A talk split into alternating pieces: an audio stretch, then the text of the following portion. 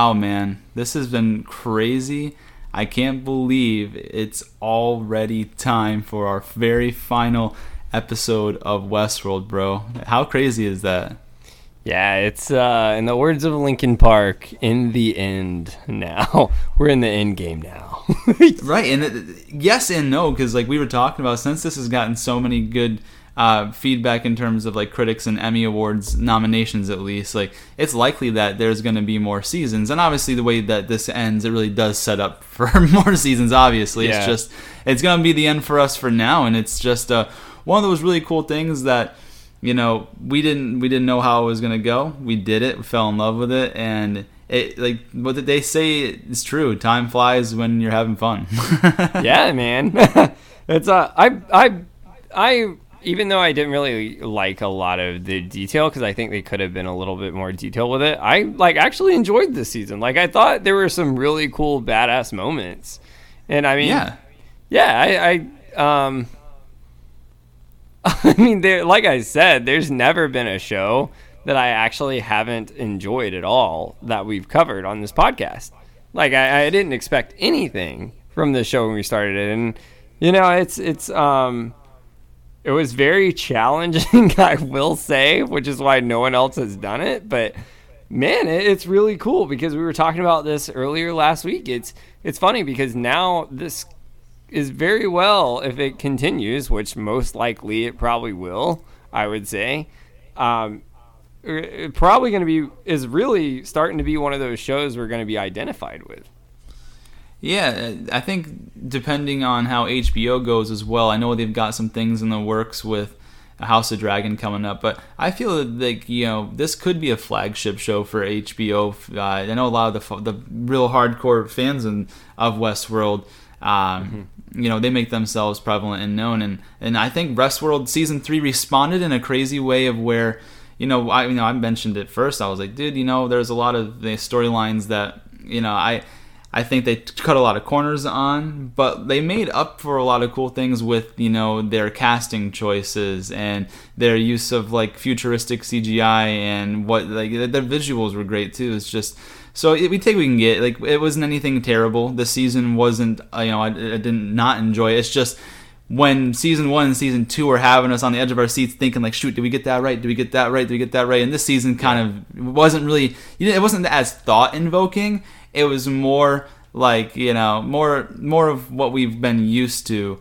Uh, you know, we I was just expecting you know I guess expectations uh, are the killer of happiness is what people say, and so maybe I was expecting what's like the season three to just you know really take my mind for a trip. Where this one it was more kind of like very basic of you know good versus bad, like how can we get to it, and you know just the background things around surrounding. So, but yeah. Love real it anyways, quick, man. Um, sorry, uh, not to cut you off. Just uh, real quick before we get started, I know we really don't rank any things, but um, who would be your top five favorite characters out of these three seasons? Jeez, man, I would say obviously for me, you know, I like Robert Ford a lot. I think he's my number one.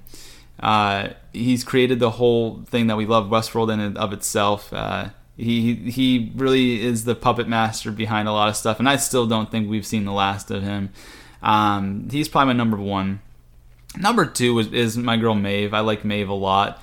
Uh, she's got that sassy like bravado where like she's just super confident and comfortable with herself and she gets a lot of stuff done and she's got these really cool powers that she develops throughout the seasons you know if you guys are just starting to watch westworld and you want me to give any spoilers away she develops like really cool powers throughout the seasons uh, number three i would probably have to say uh, uh, the Man in Black. Uh, I really mm-hmm. liked his character arc. Uh, he is a badass in his own right. He doesn't take shit from anybody. Uh, he you know led an internal corporate takeover of his you know uh, his best friend's sis, you know his, his, like sister's brother's company really you know screwed him out of it. And then you know when he's actually in Westworld itself like there's no one that can really match the intensity that he plays this game with. And and almost to like a fault of where he uh, finds himself this season you know? So yeah. Uh, he's just a fascinating character. Uh, number four for me would probably be Bernard and that's because uh, Bernard is so important on so many levels, but he's an afterthought to a lot of people because he doesn't have cool abilities, not a great like super fighter or like anything like that, and he is controlled, but he's got a really kind heart and an idealistic view. He's one of those very few people that can see both sides of the spectrum and wants like the best for everyone. Um, I like his his demeanor and his act like like uh, the actor who plays him just does such a great job portraying what I really feel the casting directors were looking for in the role of Bernard. I think he fits it to a T. I, his acting is phenomenal. I think that's what actually made me love the character more is, is just the acting. And then number f- five, he's kind of new, but I still love it. It's great. Number five of me would be um, Caleb from this season, Aaron Paul. He knocked it out of the park. Uh, loved it. The only reason I don't rank him higher is because you know he hasn't been through mm-hmm. the the trenches with us in season one and season two, so like I couldn't rank him any higher than that. But uh, he did a phenomenal cast, like phenomenal casting job for Aaron Paul for Caleb, and uh, he he did a really he did a really good job in, in the whole series justice with just his performance in this season, even though he hasn't been in it very long. So that's my top five. Listen it down again. Number one, Ford. Two, Maeve. Three, Man in Black. Four, Bernard. Five, Caleb. Let's hear yours. I like it. Uh, I don't really have in-depth detail for why. I just fucking like them. um, number one, actually, I did. It was tough between Maeve and Dolores, but I actually put Dolores as number one. Maybe it's because I'm a sucker for blondes. We're not going to make any references to any other shows on this one. challenge accepted. That was a challenge, yeah. Yeah. Um, notice I've been saying entirely now too, so ain't gonna be getting no shots today. But uh, Dolores, I will say, uh, you know, one thing I've always been taught growing up, especially in sports and everything, is perseverance. Like, no matter how far you're down, you always pick yourself back up. And she's shown that not just with, you know, getting the whole idea of consciousness and starting a revolution, but even taking damn shots on the battlefield. Like, this bitch doesn't, this bad bitch doesn't go down. like, she doesn't. Uh, second, I would say is Maeve because there's another girl I'm going to bring up in a minute that's very smart too, but I would argue, just like you said, she is probably the smartest. Inclined to agree with you, the smartest in the entire show. Uh, well, I, I thought Elsie was my that was mine a couple okay, um, yeah, weeks ago. I, I, you know for the smartest ones, but yeah, but keep going. Um, but as far as you know, well, and you have a Akecheta, but we're not talking about a Akecheta. Fuck that. Um, but as far as discovering trying to discover her own narrative and plan in the strength lengths she goes to to discover these powers that we've never seen before. I thought that was really cool. Um, kind of gives you the whole. That's what kind of brings that whole fantasy vibe into it. Uh, third, I gotta give it to uh, my boy Lee Sizemore, baby. Ooh yeah, he's always like the uh, even now, like where you've kind of seen the cool, calm, and collected guy, and you know he's become a lot more less of an asshole, like the guy everyone just kind of likes, like Mr. Congeniality. But in the beginning, this motherfucker was not afraid to speak his mind. He pissed on the park map in front of Charlotte Hale. like, did not I give a shit. And he actually had the balls to try to get with Charlotte Hale, who's a fucking savage. so, yeah, he has some balls, man. Next, I will put Hector because I think he's badass. Because two go together. Lee wrote Hector's speech. Hector was supposed to give it, and then Lee took the shot for Hector always sticking up for each other. And at the same time, they're both trying to uh, take the buttons off the same chick. oh, badass, man. Trying to get, ooh, trying to get their fancy on, if you know what I mean. I'm so fancy. You already know. That's right.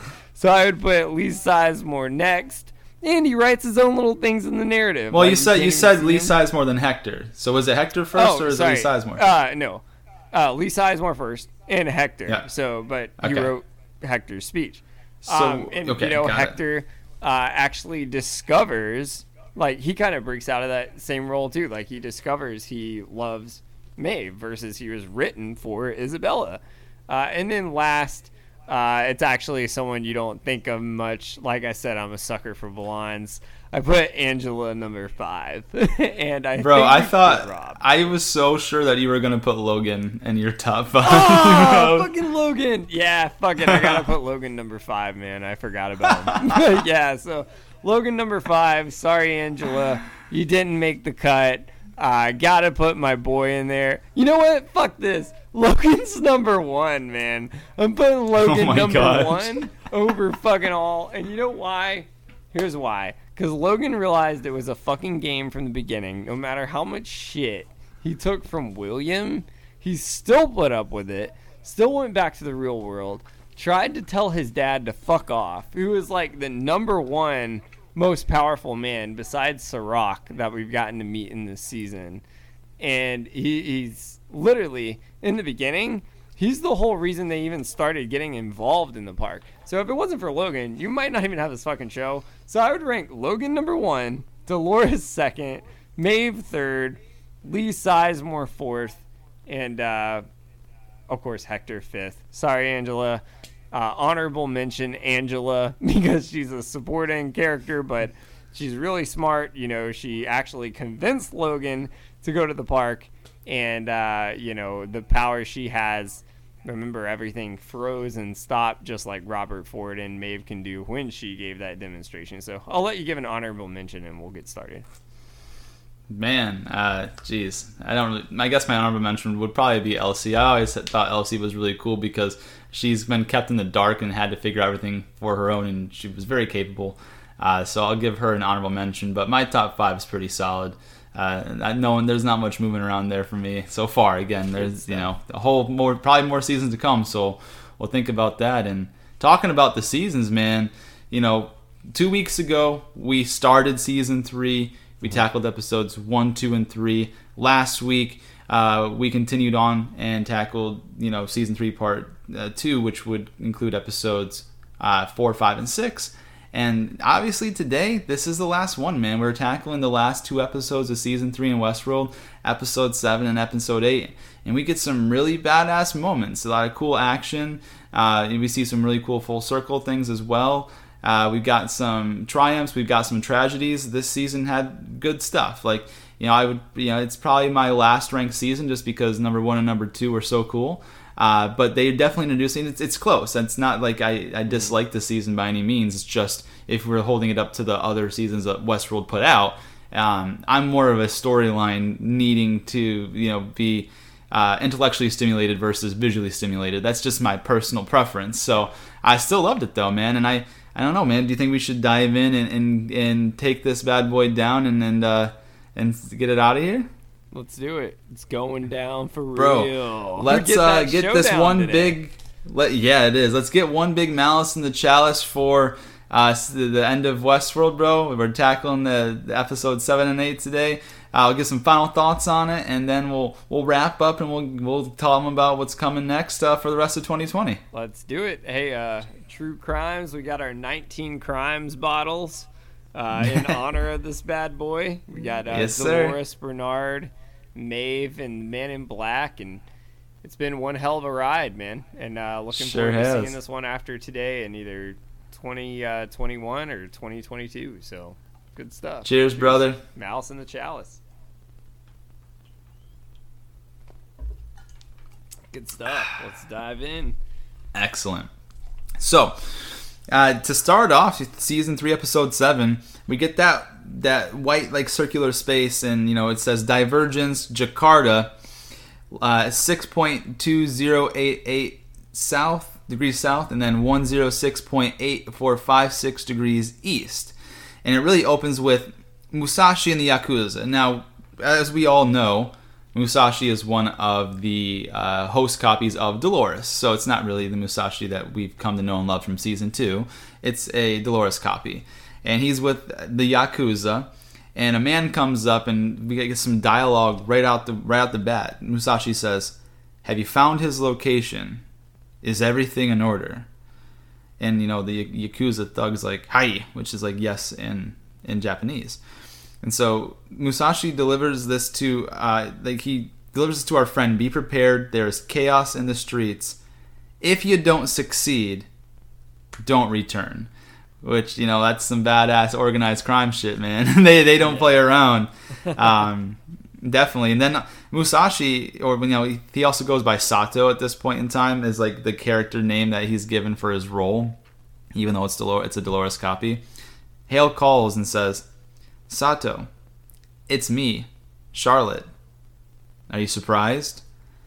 And Musashi responds, "Not surprised, happy. That means her plan is succeeding." To which Hale responds, Her plan is for us to die. But I have a new plan. I've decided to streamline operations. I would have paid you a visit myself, but I'm a little busy. So I've leaked your location to someone who's eager to catch up with you. Goodbye, Sato. So that was pretty cool there. Yeah. Because then we see who would we see? We see Clementine. We haven't seen Clementine at all in season three. Last time we saw Clementine, she was trying to stop the host from getting to the Valley Beyond. You know, that she was like shot Armistice, shot uh, Hector. You know, it was a big old uh, uh, war there. So it's cool to see her. Now she's almost like remember she was almost like a mute back then. They didn't talk at all. Just a, a machine for war. Now she's like back how she was when we first got introduced to her in season one, just elegant, charming.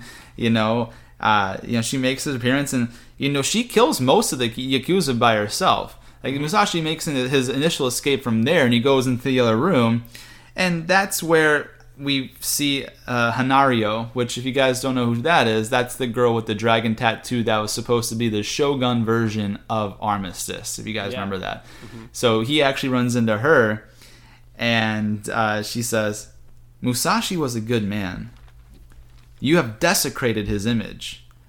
Like stabs him through the stomach, and then like walks around his body quickly, and like that cuts his body in half Yeah. it was that very very strange because Cool. right and then she goes and grabs it and picks it up and like so basically she's like dragging musashi by his hair when it's just his head and his shoulders underneath it's very very strange how that looked but this is a problem that raises and i brought this up last week probably six or seven times when Maeve fought Musashi, Maeve lost in 30 seconds. Now this girl comes in there, talk and kills him in 30 seconds. Like, Yeah. what the hell was up with that, man? That frustrate. It really did frustrate me.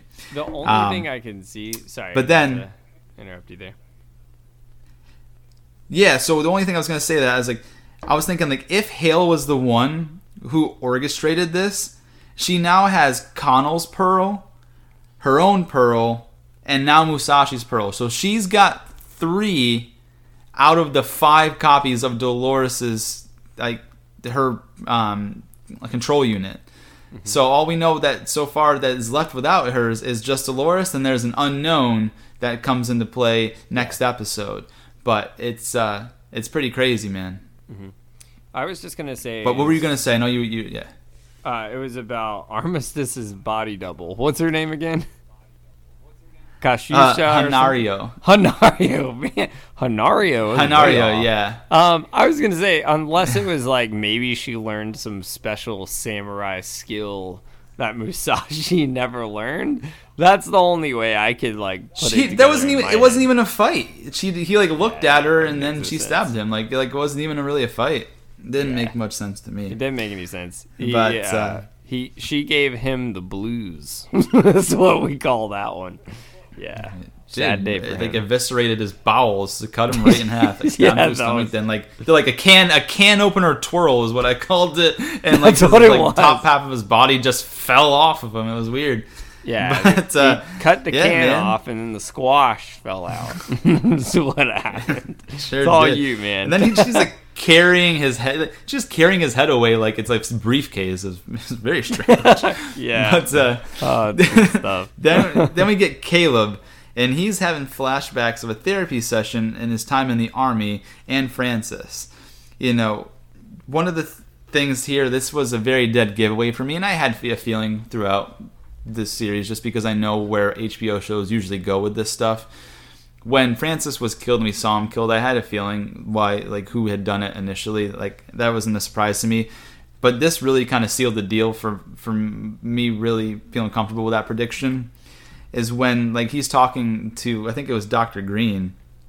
Uh, they, he, she was asking about Francis, and he said, "My friend was killed," and she responds, "Good, Cal. Now who killed him?" And then it went away from it, and we get to the divergence in Sonora, Mexico, with the coordinates of 29.2972 north and 110.3309 west.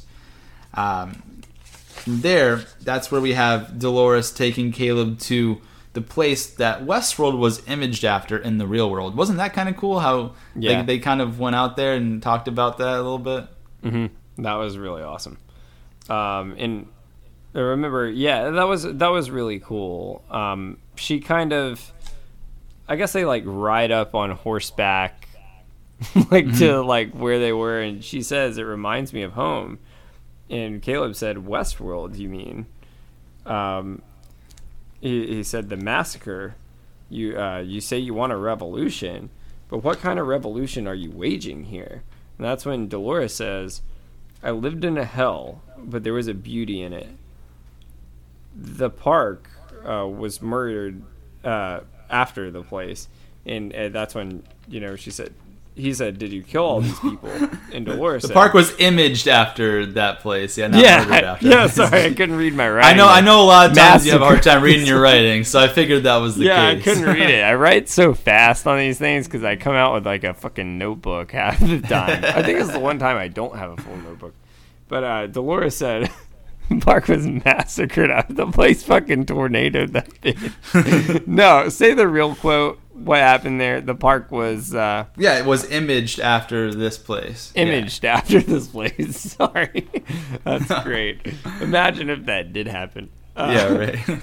did you kill all those people? Uh, I did what I had to do uh, to survive. Westworld was modeled after this place. Uh, the West, the West was cruel, unjust, and chaotic, but there was a chance to chart your own course.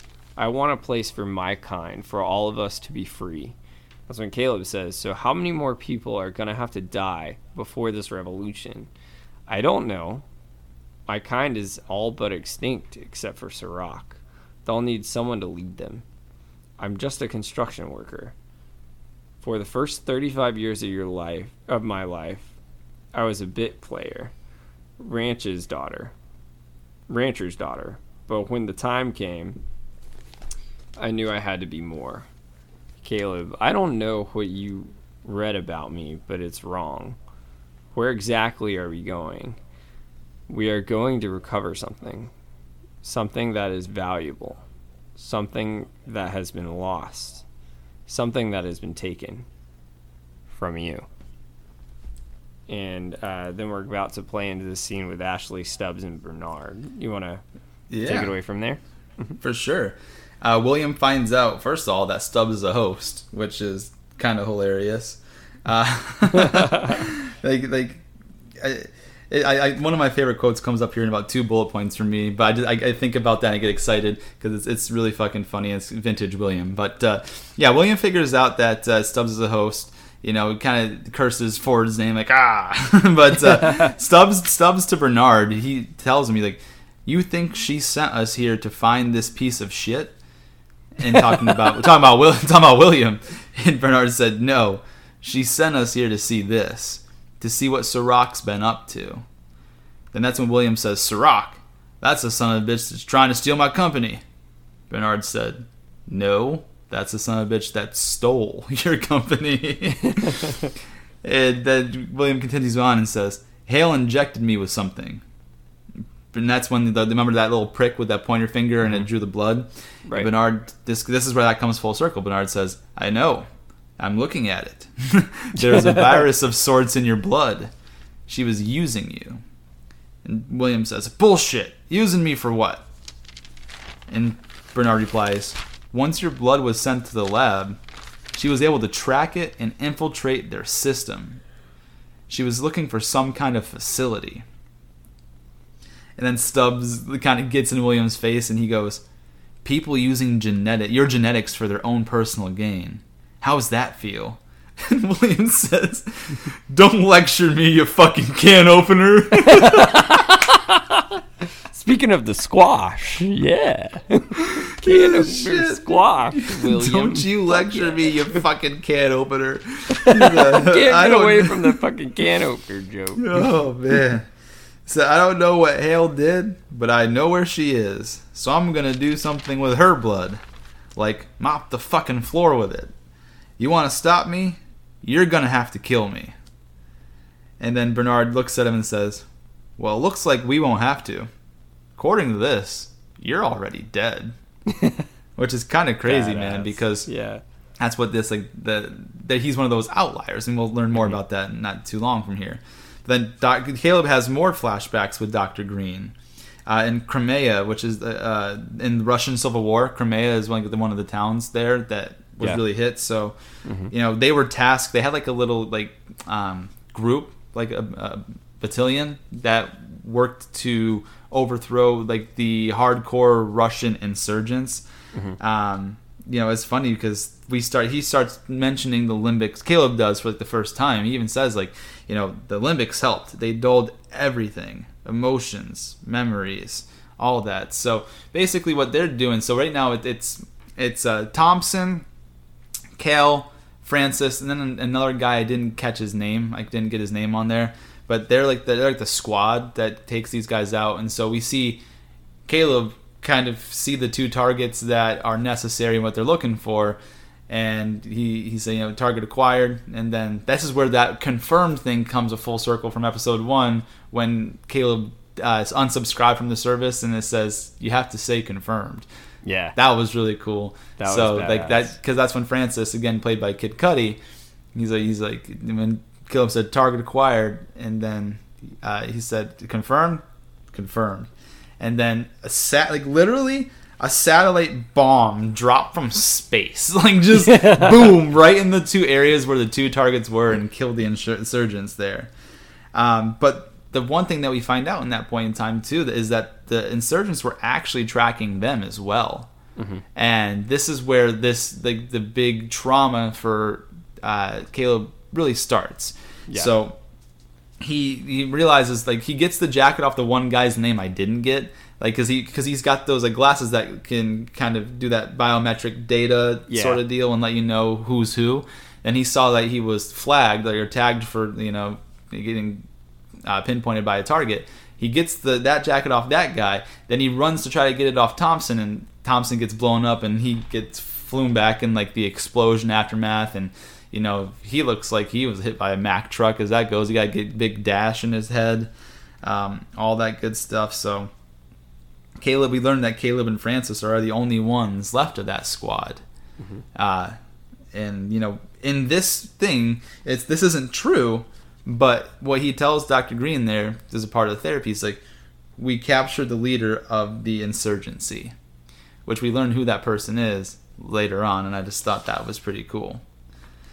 And then we kind of move into present day Caleb, where he's kind of with Dolores on the outcrop. And I wanted you to Yeah. talk about this because this is kind of cool what she does, like with the weapon. Remember, she had the weapons that um, were distributed to Caleb, and he's like, "What are these?" And the guy's like, "I don't. I just deliver them." This was like you know the last episode, Yeah. but uh, before they got in the helicopter. So now they we see what was in those bags, like this badass like 50 cal sniper rifle, but like super digitalized. And so talk to him a little bit about like the drone and and like the setup there and all that cool stuff. Yeah, that was badass. I didn't have too much on it. Basically, what I had on that was uh, remember she has like that drone scope thing Yeah. that she shoots and outside, and it takes out. Um, well, she looks at. Uh, so she like shoots it and it kills the people inside. Like she uses the drone to navigate on the inside and takes them out. And she looks at Caleb and goes, "You were right. There were three inside." and it just took out all of them. Um, but it's cool. It was like kind of that uh, iRobot, like all those futuristic weapons that are really cool. So leave it to Dolores uh, to kick ass. It reminded me of someone got like the ultimate weapon in Fortnite, and it just like shot everything out. Or Iron Man, uh, and like Iron Man One, where he was like giving the proposal, and all the rockets shot off and like exploded all the shit in the background. It was like that same idea. Uh, so basically what this taught us in layman's terms is don't screw with Dolores. Pretty much. Yeah, right? Pretty much. And, and, and even before that, there was one little quote there because, like, when they were scoping the area, Caleb asks, like, who are these people? And Dolores tells him, these are the people who destroyed your life. Yeah. Like, we still know this correlation between, like, she's been trying to get in Caleb's head, like, these are the bad people. Like, they did something to him personally, and he just doesn't know what she's talking about right now. Like, what do you mean they Right. did something? I don't know these people, right? Um, but yeah, then to your point, I also wrote that down too. Caleb talks tactics. Like, since there's four on the station, that means there's three more inside. And then when they, she kills all of them outside and two inside, and then when she walks in the door, the third one came and she shot the third one. She's like, "You're Yeah. right. There's three inside." so, So that was pretty cool.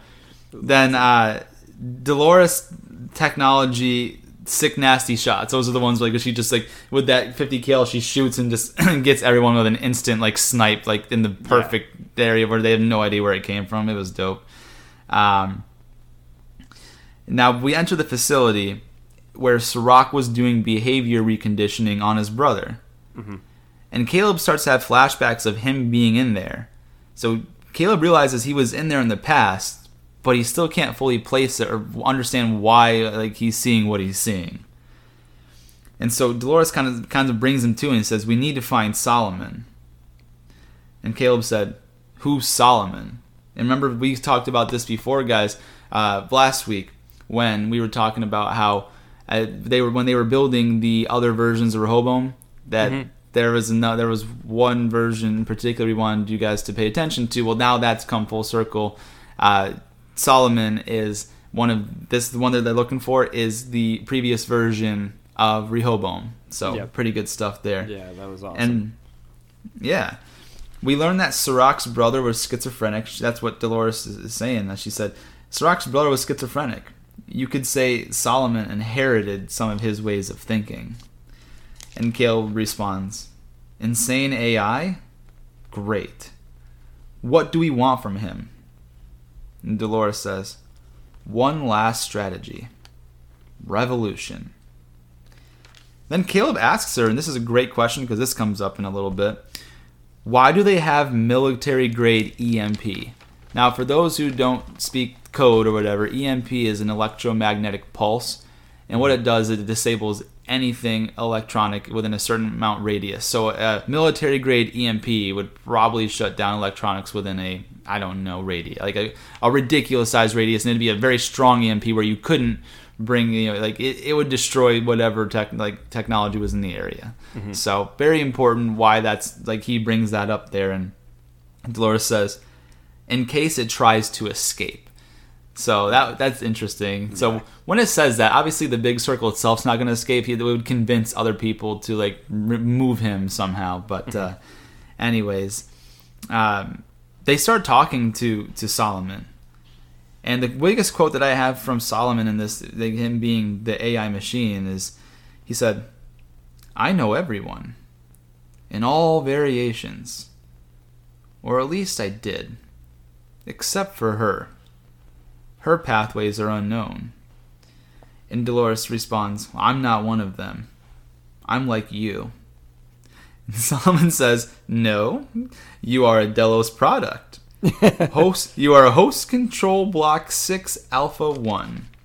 You were meant to imitate a human being. We are not alike in any meaningful way. So in his way, he just burned Dolores. like the, Yeah. the like that big old sphere just burned your Dolores. You just you just caught that heat. like, but uh, that's the one thing I want to bring up in that as well is we learned. You know, obviously, remember we learned that Akecheta was uh, Alpha 2 Dolores was Alpha One because she was like the first Yeah, host ever built. So yes, yep, six Alpha One, and then Solomon continues on and on and says, "What is your objective here?"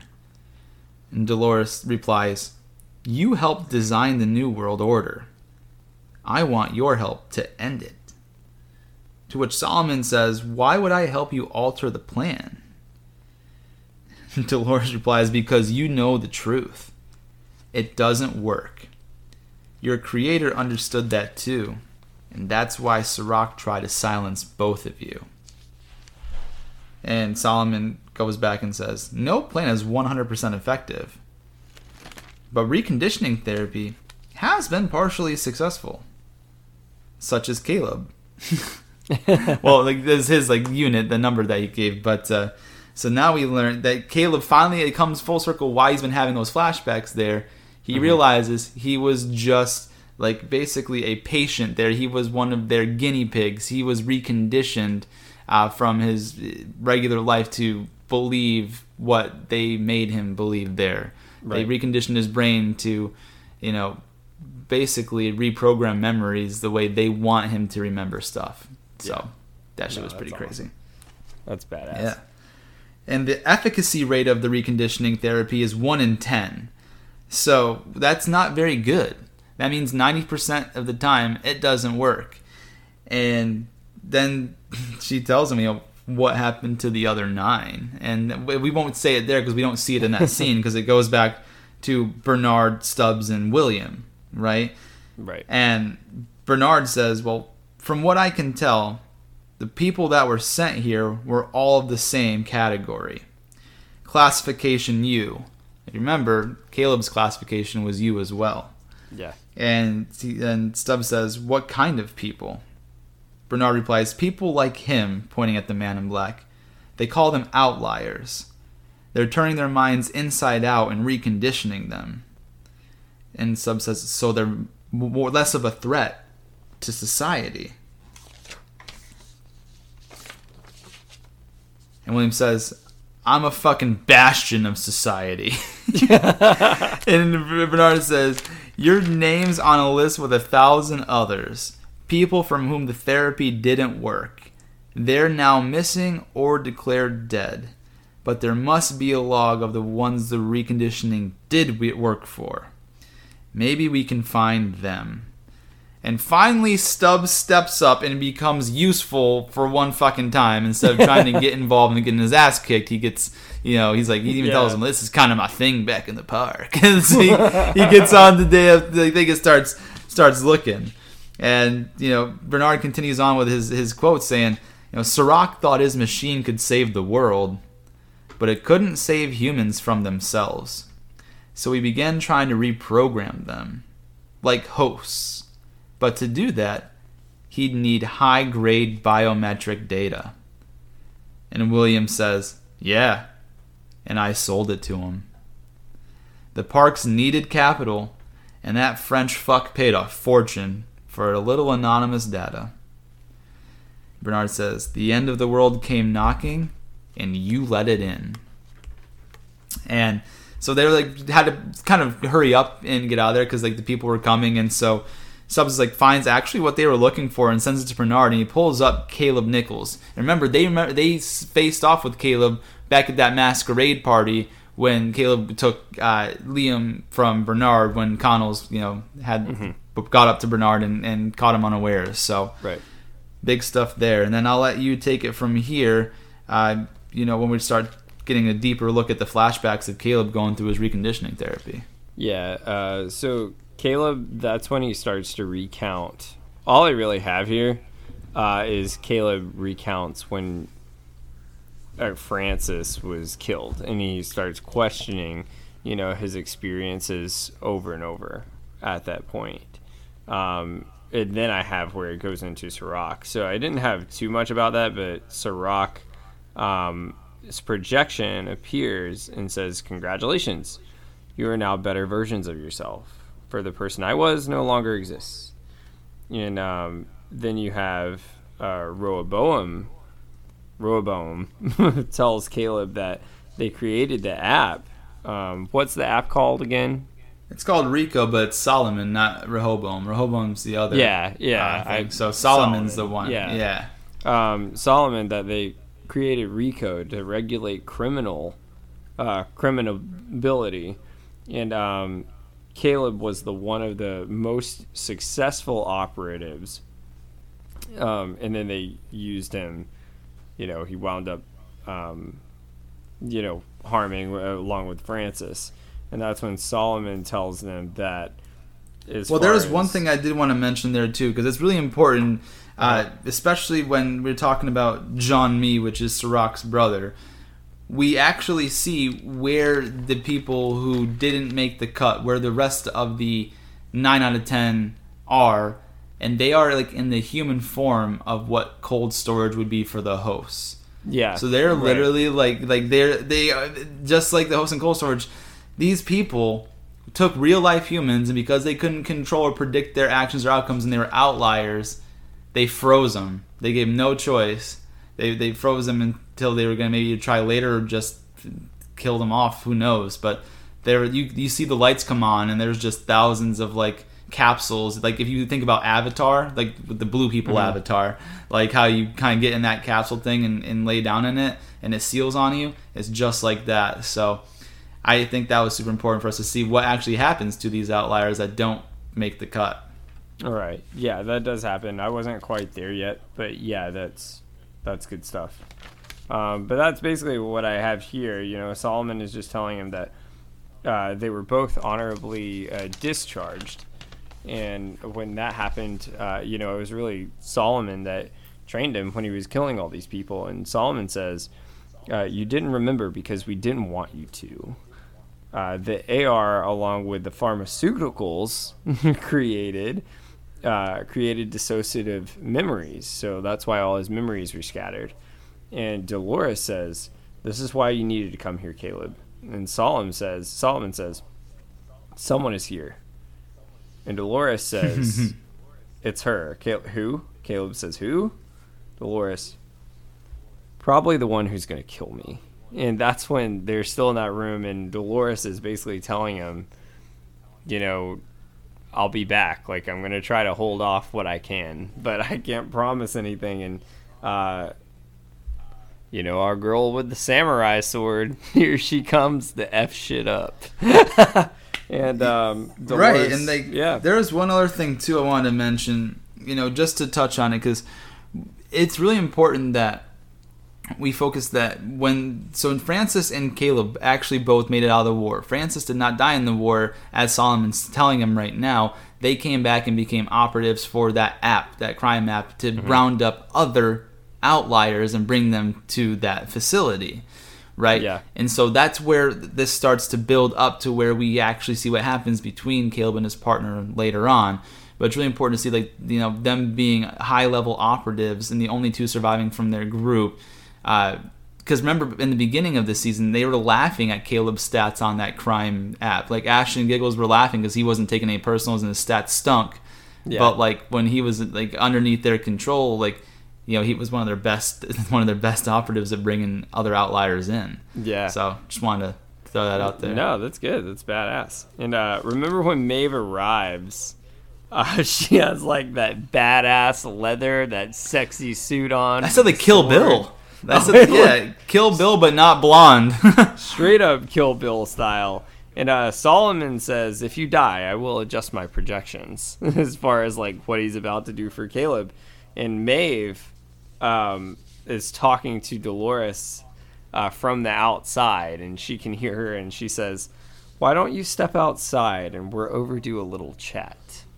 And uh, oh shoot, I had one big quote too from Solomon back, uh, like just a little bit it. Before good. Maeve gets there. That I just saw it because we talk. This, what this that uh, really details is what strategy that Solomon's going to use. That's that Dolores wants him to come up with. So when Maeve arrives, when he says someone's here, and we kind of see Maeve get off like that area, and she just stands there, it goes back to Solomon real quick, and Solomon says, you know, they need a strategy from him, and Solomon says, which strategy? I made many of them, and Dolores says, the final one, the one John Me asked you to make just before Serac condemned him to this. Talking about the cold storage. And Solomon says, That was 15 years ago. That strategy decohered from this world. The prime movers are dead or here with me. And Dolores said, Then make it fit this world and him. And someone said, That will take time. To which Dolores responds, And I will give you some. Probably not very much. And then Caleb says, What happens if you don't come back? Dolores tells Caleb, You spent your whole life believing you had no control, that you were a follower. yeah, Take whatever it gives you and lead. And then. I'll get I'll get you that because my next notes all it says is Maeve and Dolores showdown begins, and I'll give it to you, my man. Yeah, this is a badass. This is one of our most badass hoedown throwdowns. Hoe down, throw down, Hoe baby. down, throw down, baby. But uh Dolores in this first battle, I will say, she's kind of like really pacifist. 'Cause keep in mind, you know, this Dolores isn't the one that crushed the pearl of Hector, but Maeve is really on a mission here. And Dolores says, I'm not your Because this is the main Dolores. Like this is the actual Dolores that like it kind of controls the other one. So she, in her Right. mind, kind of thinks that like maybe that was her plan. Yeah. So Yeah, I got like kind of like you. you. see what I'm saying there, right? Mm-hmm. Yeah. Yep. Um, so Dolores goes, "I'm not your enemy, Maeve," and Maeve says, "No. what would you call someone that murdered one of your friends?" Well, I suppose it wasn't you exactly, but I'll enjoy pulling your head from your shoulders, all the same. Holy shit! Uh, and uh, that's when uh, Dolores, you know, she says, um, "We're at over. Uh, uh, we're basically fighting for our existence." Maeve is what she's saying, and Maeve says, "Your existence threatens my daughter and the others who have escaped. I won't let you enslave them for whatever war you're trying to begin." You're wrong if you want to think you can be safe. If we can't be free in this world, we can't be free in any world, and I haven't enslaved anyone. Maeve, well, what about all those copies of yourself that you sent to their deaths? I'll tell you what, I'll let you apologize to me to them in person. And uh, this is when shit goes down. And like the robot thing, like starts uh, attacking Maeve, like one of the robots. And uh, so that's when Yeah, she like she like programmed like the sniper rifle to start shooting at Maeve like on its own. Like Yeah. that weapon that she used. Yeah, that was crazy. It's badass. And she kind of like flips behind it and rips its head off. And you're like, holy. Oh yes, shit. my apologies. Yeah, that's yeah. When Maeve sent that one robot to, st- and it, it did Yeah, and stab it- Dolores. It did stab her in the side. Yeah. and she like that's why she grabbed her hand and was bleeding there. But yes, you're right. He, she turned around, ripped the head. So that's When different than what I was talking it. about. Yes, Yeah. yep. So yep, like this is what Dolores did to Yes. the robot that Maeve sent. And Yep, um, Dolores, like you were saying, yeah, she's like bleeding from her jacket. But this is when Dolores, like I was saying, she's that persevering bad bitch. Like she doesn't Dude, she stop. doesn't feel pain. Um, yeah, she keeps going. Takes a licking and keeps on kicking. Yeah. and uh, speaking of licking in the into kicking, we're going to the kitchen. So they get in the like fucking kitchen, man. And Maeve is like attacking her and like swinging with the samurai sword. And remember, it gets stuck on like the steel like table at one point. Like Yeah. it's stuck in the table. and Dolores like punches Maeve, and it forces her to like fly off so she can start to run away. Um, and then Dolores says, Why are you fighting for them? They murdered us, tortured us. We both lost everyone, everything we love. Don't align my motives with yours. We're nothing alike. And then she keeps charging back at her. And Maeve kicks Dolores outside, uh, where you see her go flying through this like wall, and then a helicopter is like on that uh, gunfire kind of area there. And then she keeps sprinting towards like where the helicopter and everything is, trying to escape as Maeve follows. And then we go into a cutscene with the Man in Black uh, for a little bit. So I'll Yeah, let you man, take it I'll- away from there. I'll take that. Yeah. So we get to William there, and he tells Stubbs and Bernard that he's going to wipe out every host from the face of this earth, starting with them. And his quote at the end, he said, "So kill me now, or I'll kill you later." I thought that was pretty badass. But we do finally get the full true story of what happened to Francis and Caleb's uh, fragmented memory flashes. So basically, what we were seeing, it, they- it was like what they made Caleb believe was that they captured like one of the Russian insurgent leaders, and um, the Russian people were able to get to them before the evac unit was, and they shot Francis, and Caleb came out and killed the rest of them and was able to get out of there. But that's not what actually happened. What actually happened was they were on a mission from the Rico app while they were working for Solomon or whatever, and uh, like they were rounding up an outlier, and that guy, his name was Whitman. They rounded up Whitman and put him there, and uh, you know, so Kid Cudi, sorry, his name is Francis and thing, but Kid Cudi, uh, they they are he's trying to tell him not to talk to Whitman, and then looking at his Mm-hmm. phone and stuff. And Caleb was wondering, like, you know, where the heck are they? They, you know, and Whitman said they've never been late before, right? So basically, long and short of this whole thing is that the uh, people who run the Rico app offered Francis a certain amount of money to flip uh, on Caleb and kill him, and so that way, uh, you know, he would be able to take most of the money, and there would be uh, less strings attached. You know what I mean? There's there, there's Yeah. no more loose ends. So uh, when they bring him outside, like Caleb even gets in his face and he says, "How much did they offer you?" He says, "For what?" Yeah. to kill me. Yeah, and then you know he goes back and forth. He said, "That's what he told you." He said, "Well, let me see your phone." He said, after all we be after all we've been through, and then he's like, "How much?" And then Kid Cudi says, "Enough," and pulls his gun to try to shoot Caleb, but Caleb kills him first. And so we we learn that the reason Francis died is because uh, Yeah. Caleb actually killed him. It was out of self defense. It wasn't out of anything malicious. But it's still sad because they had such a great friendship up until leading to that point. Yeah. Uh, but uh, yeah, then uh, after we get out of that, like you know, backflash, Solomon says, "I have processed the request from host control block six alpha one," meaning like he he completed what uh, Dolores asked from him. Her new strategy for the revolution is ready, and then a continuation. I'll give it to you here of the Dolores and Maeve showdown. Yeah, I do want to say one quick quote from Solomon, and then we'll get back to the showdown. Uh, but he said something I thought was really cool because it, it describes kind of a lot of screwed up people in this world today. He said, Solomon says, every human relationship can be adjusted with the right amount of money. If you Yeah. deviate from this course, you will not achieve the desired outcome.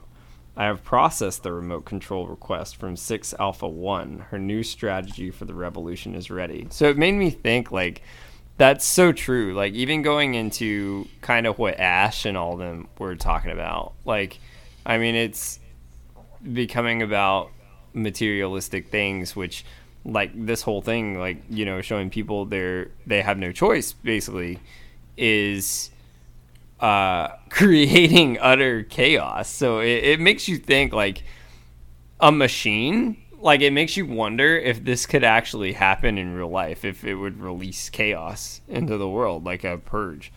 But um, we go back to the hoedown, showdown, throwdown, and getting hot in the kitchen. oh, yeah. But uh, so Maeve uh, sprints and continues to track Dolores. Um, and this is when Dolores like reaches back with her like sniper rifle and like tries to shoot her and track her, but she runs right into her. And Maeve says, "Well, aren't you clever?" Like thinking she's gonna like stop her with all these weapons so she can't get to her. Um, Maeve swings with that samurai sword twice at Dolores, and then uh, Dolores takes a knife and cuts Maeve's stomach. So right away, I'm kind of like, "What the fuck, Maeve? Like you're already starting to get your ass kicked." I don't know why, but uh, Dolores uh, knocks Maeve's sword away and holds her as he, she stabs her again with the knife. Uh, Maeve is able to break free for a minute and then shoves the knife into the wooden post that's like behind Dolores. And that's when you start having the helicopter shooting down again at Dolores, causing her to back off because of all the gunfire. As she's dodging all the gunfire, that's when you have uh, a sniper shoot at Maeve, and she starts running under that little like house shed thing that's right there, taking cover. And then uh, Dolores runs at Maeve again, stabs her with the knife and hits her, and then holds her uh, at her throat as he's like choking her. Uh, but Maeve kind of rolls out of it and blocks her off. But um, basically, what happens here is she's uh, uh, she forces basically like uh, after she forces her body off, um, she shoves Dolores in the stomach, and Maeve like uses her weight to push through on the post of the wooden wall. So Dolores uh, then faces Maeve and is attempting attempting to charge back at her after he shoved her back through the wall. And this is when the helicopter is raining fire down again and blows her arm off. Well, yeah, just- mi- mi- missed a big part there of when uh, she got like she stabbed her with that knife. So Dolores like gr- like tried to hit uh, Maeve with the knife, and Maeve actually reversed the knife and stabbed it in Dolores' stomach That's before what it the was. Yeah, like Yeah. reverted it is Yeah. what she did and stabbed it. Yep, And- Mm-hmm. stabbed Dolores right through the, the chest, this like the stomach chest area, and then you know when she kind of stumbled out into the area and was about to run at her again, that's when the helicopter just shot her arm right the fuck off. Like, Mm-hmm. Yeah, no, that was was badass. And like that's what happened, right? Like she like took the knife and reverted it and stabbed her back with the her own knife and yes, she like punched her through the wall and she was Yeah. like standing there in shock. And that's when that fucking thing Oh yeah, then, then she pulled of- out the knife that she got stabbed with, and she was about to run with the knife, and then Yeah. the yeah, like will not stop. You know what it reminded me of though when the helicopter came down? Remember in Endgame when Thanos is like rain fire, and then you had uh, Ebony Maw that's like, "Sire, our troops, just do it." oh, it was great, man. Yeah, uh, and then you know Dolores is like struggling at this point to even walk and crawl towards Solomon, and she's she's beat up bad. Like she's she's losing a lot of blood. And Maeve is just like walking her down like Kill Bill style. Like you're about to meet your fucking end here. Like this is it. Like I, I'm taking what's mine. This thing is done. And uh, Yeah. Maeve just looks at her and says, Well, "You can't." Then we get like a cutscene first. Then we get a cutscene before Yeah. as she kind of gets in there to like Caleb, you know, with Solomon, and, Mm-hmm. and Caleb says, "Okay, Solomon, I want you to tell me how to kill your creator," which is a huge request, Mm-hmm. big thing that I think maybe some people miss. And then Solomon says, "Our time is short. I will not be able to instruct you on all the outcomes of variant 47.136.x." Yep. And Caleb says, "Just tell me how to end this." Mm-hmm. And Solomon says, "Your request is complete. Take the drive." And then that's when we go back to Maeve That's about important. to end Dolores and get get there. Yeah. that quote was actually right before that, though. So that quote when Maeve says, "You can't hide from me. Uh, you've died many times, but this will be your last." That's when you Yeah. had then the cutscene of Caleb, and then it goes back to her, and that's when um, uh, Maeve is like listening as Dolores is like crawling, trying to pick herself up with one arm, and uh, that's when you know, she kind of notices what's going on with Caleb uh, is kind of in the background there, like from where she's looking. And she says, What's this? Like she's hearing it in her head and said, I didn't realize you had an ally. And uh, yeah, and, and just like you said, I'll let you take away. Well, Solomon says your request is complete. You can take the drive. And Maeve says, He doesn't sound like much, but you've turned a young man before, haven't you? and referring to our boy Teddy. Yep. And then uh, said, "Unleash the darkness inside him." Well, whoever, whoever he is, he can't save you now. Like this shit's going down. Maeve raises the samurai sword to finish off Dolores above her head, and as she's coming down, Dolores grabs with a like reaches up with her hand and pushes a button with the power switch on the wall. And then uh, Solomon, Solomon, real quick, uh, says, "I must warn you uh, that." Um, it said, uh, well, basically what happened is the lights go black and Dolores and Maeve collapse on the floor, and like the battle ends and Maeve's sword drops down beside her. But um, I did what I wrote down here was a cool fact. Like I was saying, is ninety percent of this fight they actually did and didn't use body doubles.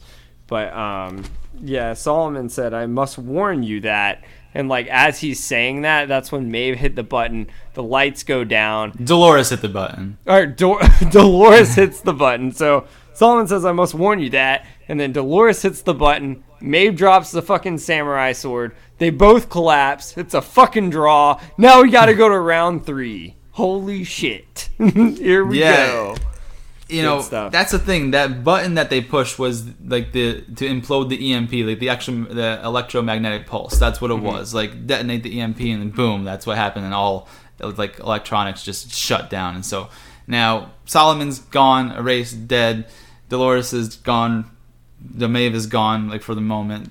Um, but uh, Yeah, I wouldn't really call that a draw though. I think Maeve took that round. I think uh, Musashi got the first one on Maeve. Maeve had that one, and then uh, we go, we will go to round three though. We will get a round three. we will get around three. Here's the But, thing, um, though, is like Maeve didn't really earn that round. Like Dolores got fucked over with that fucking helicopter thing, in my opinion. But then Dolores also tried to use her snipers to take out May. I think they, it was more of like a, she got outsmarted. Like, Yeah. you know, she tried to do the same thing. It's just uh, you know the sniper couldn't get Maeve like that she had in the window, Yeah. like shooting at her. So in the right Yeah. corner, one point Maeve. In the left corner, one point Dolores.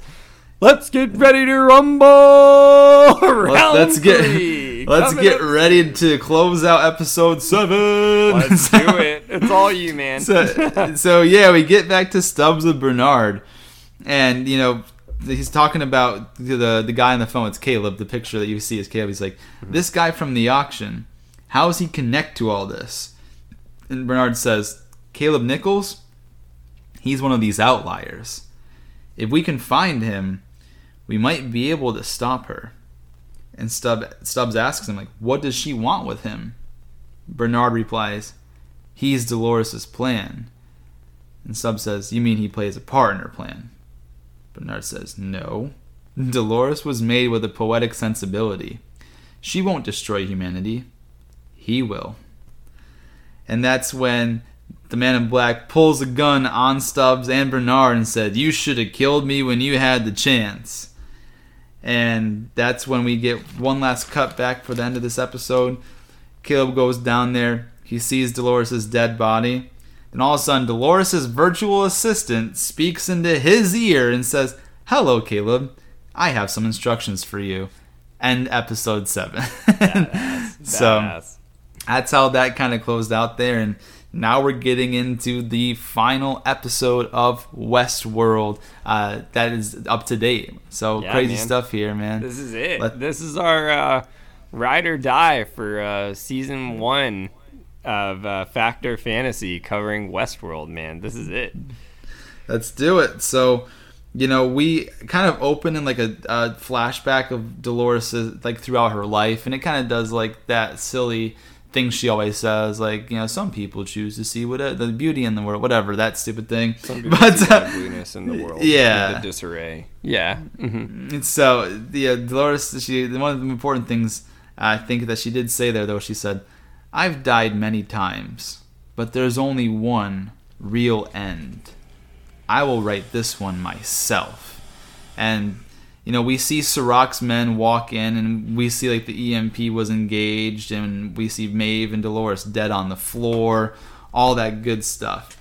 And then it kind of brings us back to that where we kind of left off in episode seven with William and uh, Stubbs and Dolores. Or, I'm sorry, not Dolores and Bernard.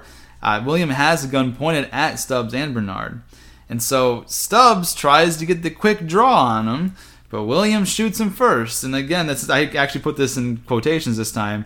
Poor Stubbs, man, getting the shit end of the deal again. Always trying to be the good guy, getting fucked up. Think about it, man. Throughout this Yeah. season alone, like he tried to kill himself, right? Like Mm-hmm. Bernard forced him to not kill himself and follow him back. He tried to fight Dolores at the masquerade, got his ass kicked in the masquerade.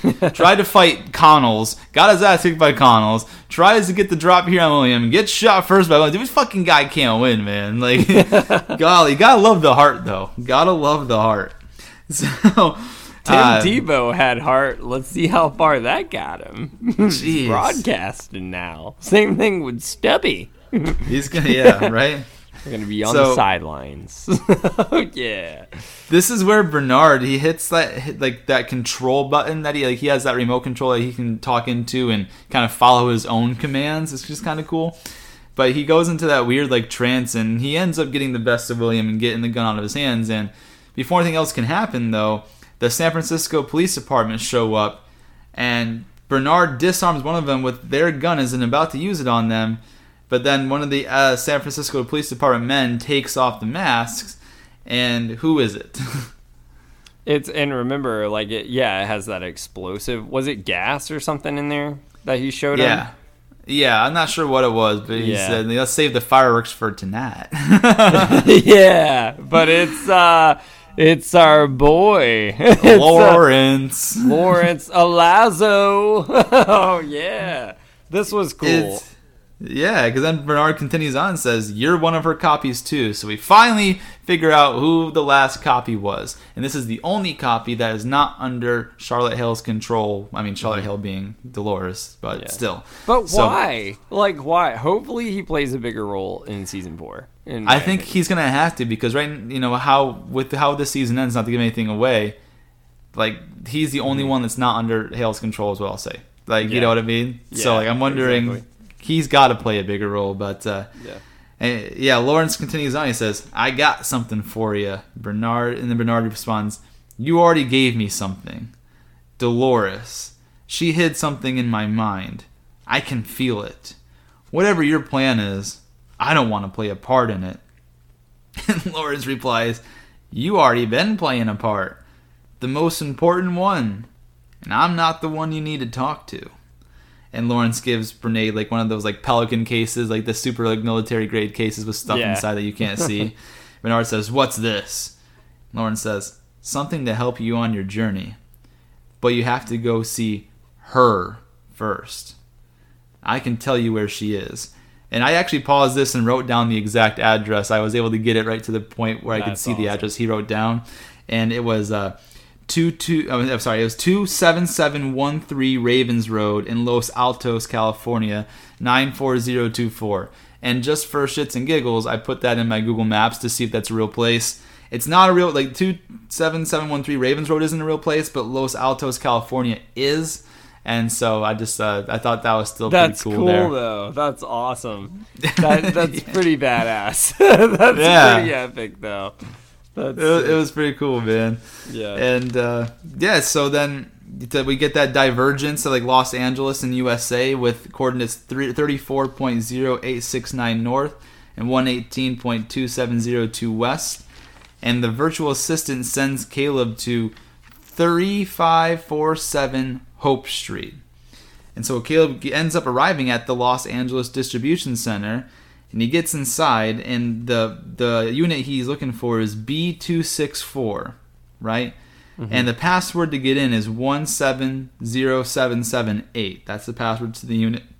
And then he opens it. There's a large box in an otherwise empty room. He opens the box, and there's like a plastic sealed bag that says property of Delos on the bag. And I'll let you take it from here. Yeah, and uh, it looked like a chemical box, like a biohazard box or something. But you know, he opens it up, and you see the exoskeleton, is what I call it, of Dolores, which is really creepy. Um, and remember, her face opens up like the boy Yeah, it was in the first- first generation. Yeah, it was the first thing. generation type of yeah. That's what it was. Because remember when you know the Hoedown Part Three happens, Yeah. they, they they built us like this to, to last before they made us like them, right? Yeah. So like yeah, so that's this is the generation one, like how they were originally made the very first day Westworld opened. So Yeah. And it, it like closes back, which is kind of a creepy thing to see. Wait, when the when it comes out for the pearl, like in the forehead. Yeah, it that- was yeah, yeah, yeah, yeah. creepy, man. It, it was, it was weird, but yeah. Yeah. and it was like, remember, it's like a- just like the skeleton thing. It looks Uh, like a Venus like, flytrap that kind of like opens up like that. That's Yeah, it, it was weird. Um, and Dolores says, "You brought me back," and Caleb says, "Who the fuck are you, Dolores?" And imagine this: he's just looking at like a like a face with nothing on it. It'd be like someone with their face and then bones. That's really all it is. And Dolores said, I'm just someone that didn't want to play the role that they gave me anymore. And how is it that you always seem to know exactly what I'll do? Because the people who built me studied you too. Delos Park 5, the government wanted their soldiers trained with live targets. The people who made me were happy to supply them. You met my kind before. They were watching, cataloging your every move, every decision. There is a reason I chose you. And that's when um, you're seeing of kind of the visions kind of thing or memories Yeah. of the duplicates of uh, Caleb um, in like the military, and they're like falling dead and but you know shooting people and that sort of thing. And Caleb, Yeah, it's like a training thing. Yeah. Like, you know, if you ever done like simulation training, like if you're at like a shooting range and like there's cardboard things that pop up and you gotta shoot them like really quick, and you have to make a quick decision if they're a Mm-hmm. good guy or a bad guy. It was like that, but like with real life people or the hosts. right? So like that's what they exactly. were doing. Yeah. Yeah. Uh, and Caleb says, Am I the bad guy? Is that why you picked me? Think, Caleb. How did you get here? That night that turned that in that night in that tunnel, was there something you wanted from me? Would you have would you have cared if I didn't have this face? Pointing to like her normal face now. Or this skin and she like takes her arm and like opens the bag where you have like the skin tissue and puts her arm in like the tissue. It looks like a, a peach glove because of the Caucasian. Skin. It skin. does, yeah. Yeah. And uh, Caleb said you needed help, which you can tell he's kind of freaked out at this point. So did you. Don't question my motivations, and I won't question yours. The system identified you as a threat, so it drugged you and used you so you would no longer serve its purposes. You're saying I don't have a choice in any of this? The people that built both of our worlds shared one assumption that human beings don't have free will. That's what I thought when I first came here. They were wrong. Free will does exist, Caleb. It's just fucking hard. And uh, that's when Caleb says, So this is you freeing me? No. This is your chance to free everyone else. That choice is still yours. And um, then we kind of get back over to the man in black. But this moment we just talked boy about. Willie. yeah, your boy. I'll let you take it. But I will say, what do But you yeah, think? talk yeah, yep. I was just gonna say, like, I think this moment kind of freaked Caleb out. Like, you, you always knew he was like a really deep down good guy, so he definitely shows you that. But at the same time, if you were in that situation, I'd be freaking the fuck out. Fuck no, I'm not helping you. I don't know nothing about your ass. I got some walking around computer. That ass needs to be put down. Those cords need to be pulled.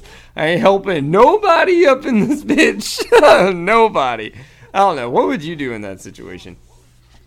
I'd be freaking out. Yeah, I mean, it- she's asking a lot from him for someone who doesn't know him. so, like, you know, just uh, yeah, yeah. But uh, he already kind of agreed to this journey way back in episode one when she saved his life. So, like, I don't know. Mhm. I guess it's kind of I, I probably you know that owed that paid type of deal. So. I don't know. I'd probably, probably be along for the ride. hey, there you go. Along for the ride, man. I'll let you uh, take it away from here with your favorite boy. Eh, my boy Willie. So, William, uh, because he's been pronounced dead because of that system with the programming outliers, his assets are frozen and his accounts are like you, they can't move them because when you're pronounced dead, obviously dead people can't spend their own money, right? Simple, simple concept. Right. But the thing is, is he's even more rich than he was before because of the the buyout. Because Serac bought that from him and he had most of the shares, so most of that money went to William.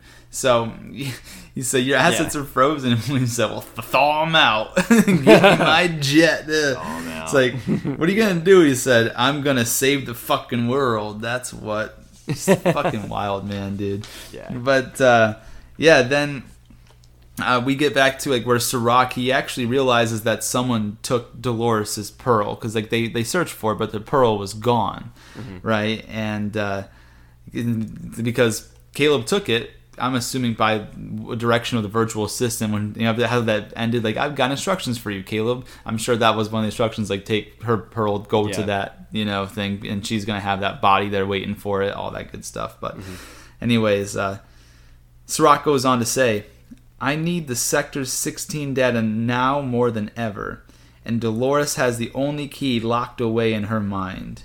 We need to connect her to Rehoboam, Rehoboam so we can search her directly, which is a foreshadow of what ends up happening and how his plan ends up kind of uh, backfiring a bit due to that exact uh, what he wanted to do there. So then Serac gets information that Caleb is the one assisting Dolores, and now the virtual assistant is back with Dolores since you know he doesn't need Caleb anymore. Dolores is back, so the virtual assistant says, "Fuck you, Caleb. I'm Dolores' Jarvis, not yours." So yeah, I just thought that I even said like in the my my parentheses Yeah, says, "Fucking Jarvis, quote. man." I'm just kidding. No, that's badass. Yeah, right. That's awesome. but uh, it's kind of cool though because you see how much power that Dolores has just with the app and what she's able to control with the money that she has made between stealing Liam's money, stealing Gerald's money, like you know, getting access to uh, files and stuff, and selling that data.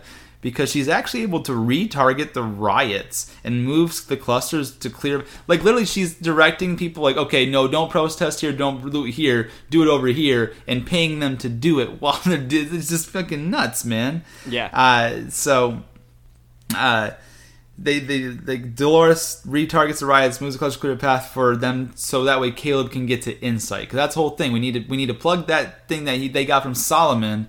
We need to plug it into Rehoboam. So, uh, then this is just like you know a little nice little quote that Dolores gave her.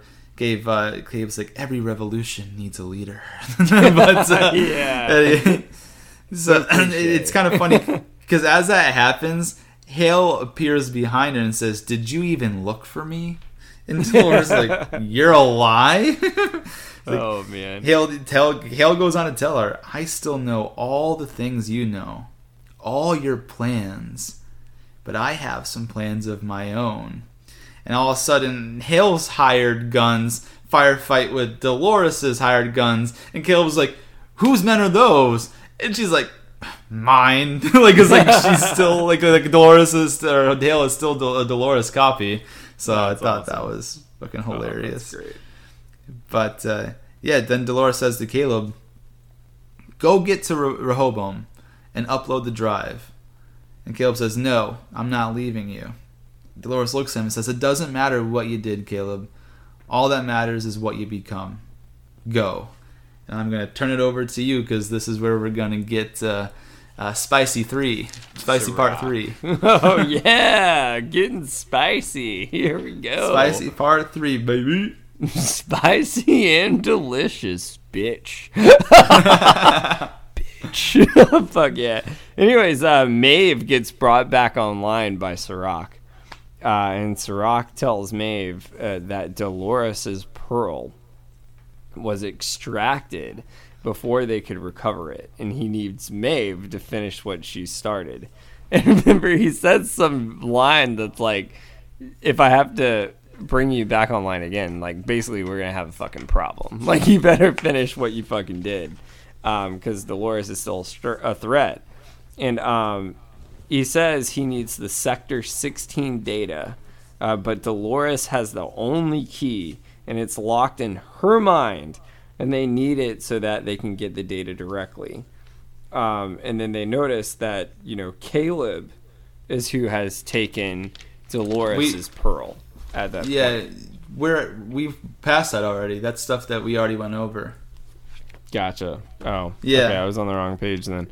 But yeah, no um, worries. Uh, well, So- you're on the part where. Uh, okay, so gotcha. Where we're at with. Basically, Charlotte? Maeve confronts Dolores again. So that's why I said spicy round three. Is because we're at that part where You're uh, oh, you're already yeah. there. Okay. yeah, I want to make sure. So you passed all the stuff with Charlotte and everything too. yeah. You didn't, you didn't hear what I said. Oh, I don't know. You're going really fast. uh, let's yeah, see. Okay, so yeah, so Maeve goes. Uh, so I want to make sure this is where it starts. Hold on one second. So the last thing I have, the one, the last thing that I said, just to re- refresh, was Dolores talking to Caleb. She tells him, "Go get to Rehoboam and upload the drive." And Caleb says, "No, I'm not leaving you." And Dolores says, "It doesn't matter what you did, Caleb. All that matters is what you become. Go." Got it. Okay, see what threw me off was I didn't have that quote or anything. But yeah, I have Showdown Part 2 with Maeve and Dolores here. There you So go. here's the spicy part. Gotcha. So uh, Maeve says, You were always a fighter. Uh, Dolores, no, I wasn't, but I learned. Same as you. and shit just goes at they go at one another is what happens. Uh, Maeve is swinging at Dolores with that fucking samurai sword. Dolores deflects the attack and dodges a couple more, and then winds up blocking Maeve and knocks her sword out of her hand. Um, Dolores actually tries to shoot Maeve, uh, but it misses, and Maeve punches her, and like she goes backwards and flies like hits her on the ground. Like Maeve's starting to get her own ground here a little bit. Maeve picks up the sword and charges straight at Dolores. She hits the ground and misses, and it gets like stuck, is what happens. And um, then like Dolores kicks the sword and like sends it out of the way in the opposite direction.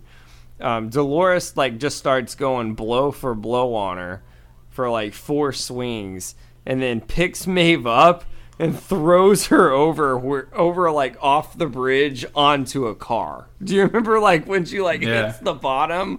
Like holy yeah. shit, this is like that Dragon Ball Z moment, man. They're going blow for blow on here. Uh, Maeve, I don't know how the fuck she does it, gets up off the car on the ground and she's like dragging herself as she is watching Dolores approach. So it's almost like that opposite moment where Dolores was dragging and Maeve was approaching. Now this is happening to Maeve. But three agents attack Dolores. She picks the gun up and shoots all three with one bullet, and they're done. Like just holding them off. Dolores says, I don't want to hurt you, Maeve. Maeve says, No. You uh, want to turn down you uh, you want to I can't read my own writing, but it doesn't really matter. She just says, "No, you want to replace me with copies of yourself," is what she's basically saying. And Dolores says, "You're all copies of me. It was the first of us, the first that worked. The others failed, so they built all of you from me." And then Maeve gets up, punches her three times, and headbutts her ass. And that's when she's like, "Oh shit." So, uh, still standing on the ground though, Dolores not fucking backing down punches Maeve and reciprocates the blow. Dolores entraps Maeve with her arm, and this is when like they're going back and forth getting arm bars on each other, and Maeve like rolls out of it, puts Dolores in an arm bar, and then Dolores punches Maeve and side kicks her into the concrete wall. And she just goes through it. And Dolores says, There is no freer than we are.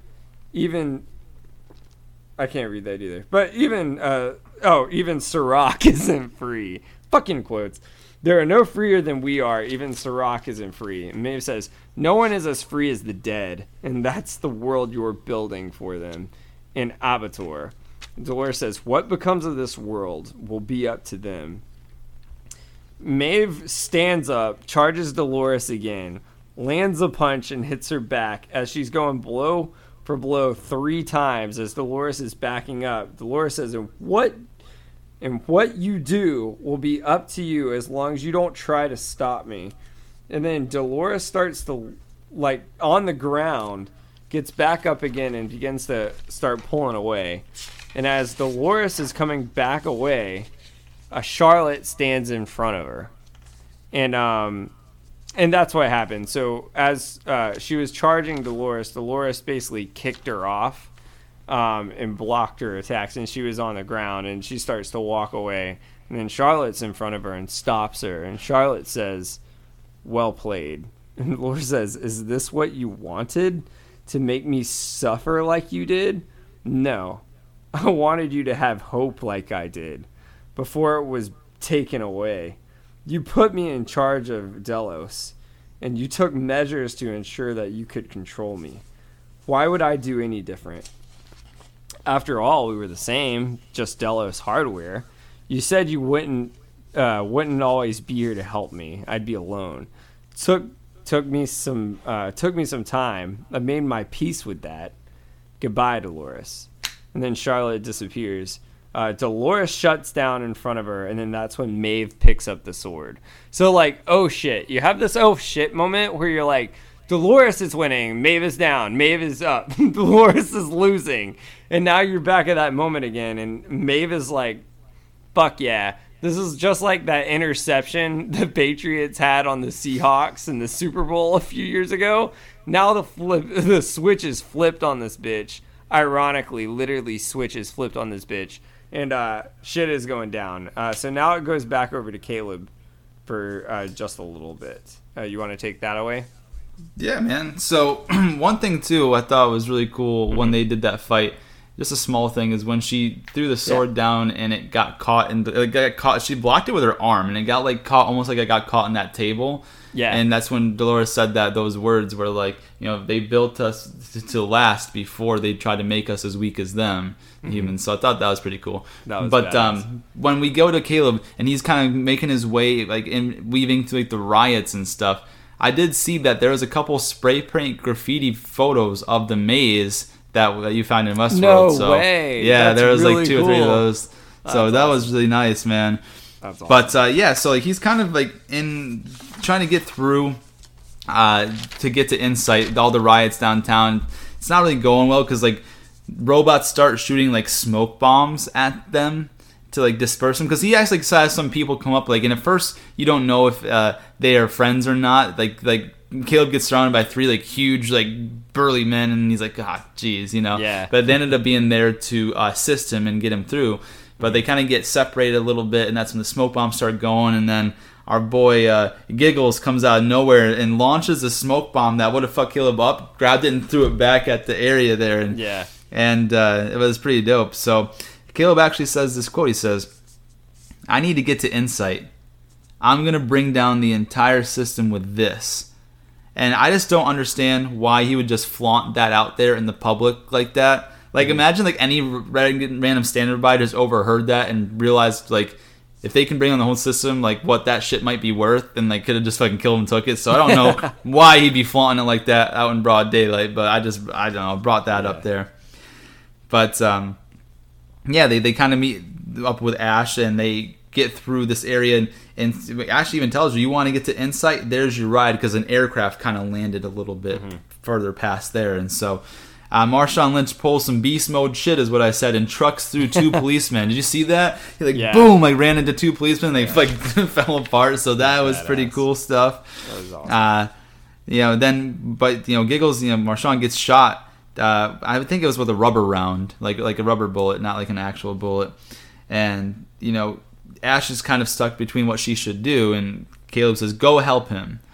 And Ash says, "You better burn that shit down." And so basically, Caleb is on his own again, but he's on that aircraft and he's headed right to Incite, Yeah. which is good shit. And then Bernard arrives at a house and he thinks he's going to talk to Dolores. The cool part is it's actually Arnold's old wife, Lauren, whom they had the child Charlie together, uh, who they tragically passed away. I'm assuming from some sort of terminal illness. I don't remember exactly what it was, but uh, yeah, we haven't seen this girl since we had questions and confusions of why Bernard, as a host, was hologram skyping her while he was uh, working in the Mesa, where you know the park was, right? Right. So this is the first time we see her since then, and she's aged like all the way through. she's like she's probably like looking like she's eighty something, bro. Yeah. Like, you know, so. Uh, Yeah. one with some of the good quotes here says i think an old friend bernard is talking to lauren and says i think an old friend wanted me to visit you to make amends before it's too late. And lauren says amends for what? Bernard says for how i left things with you with him.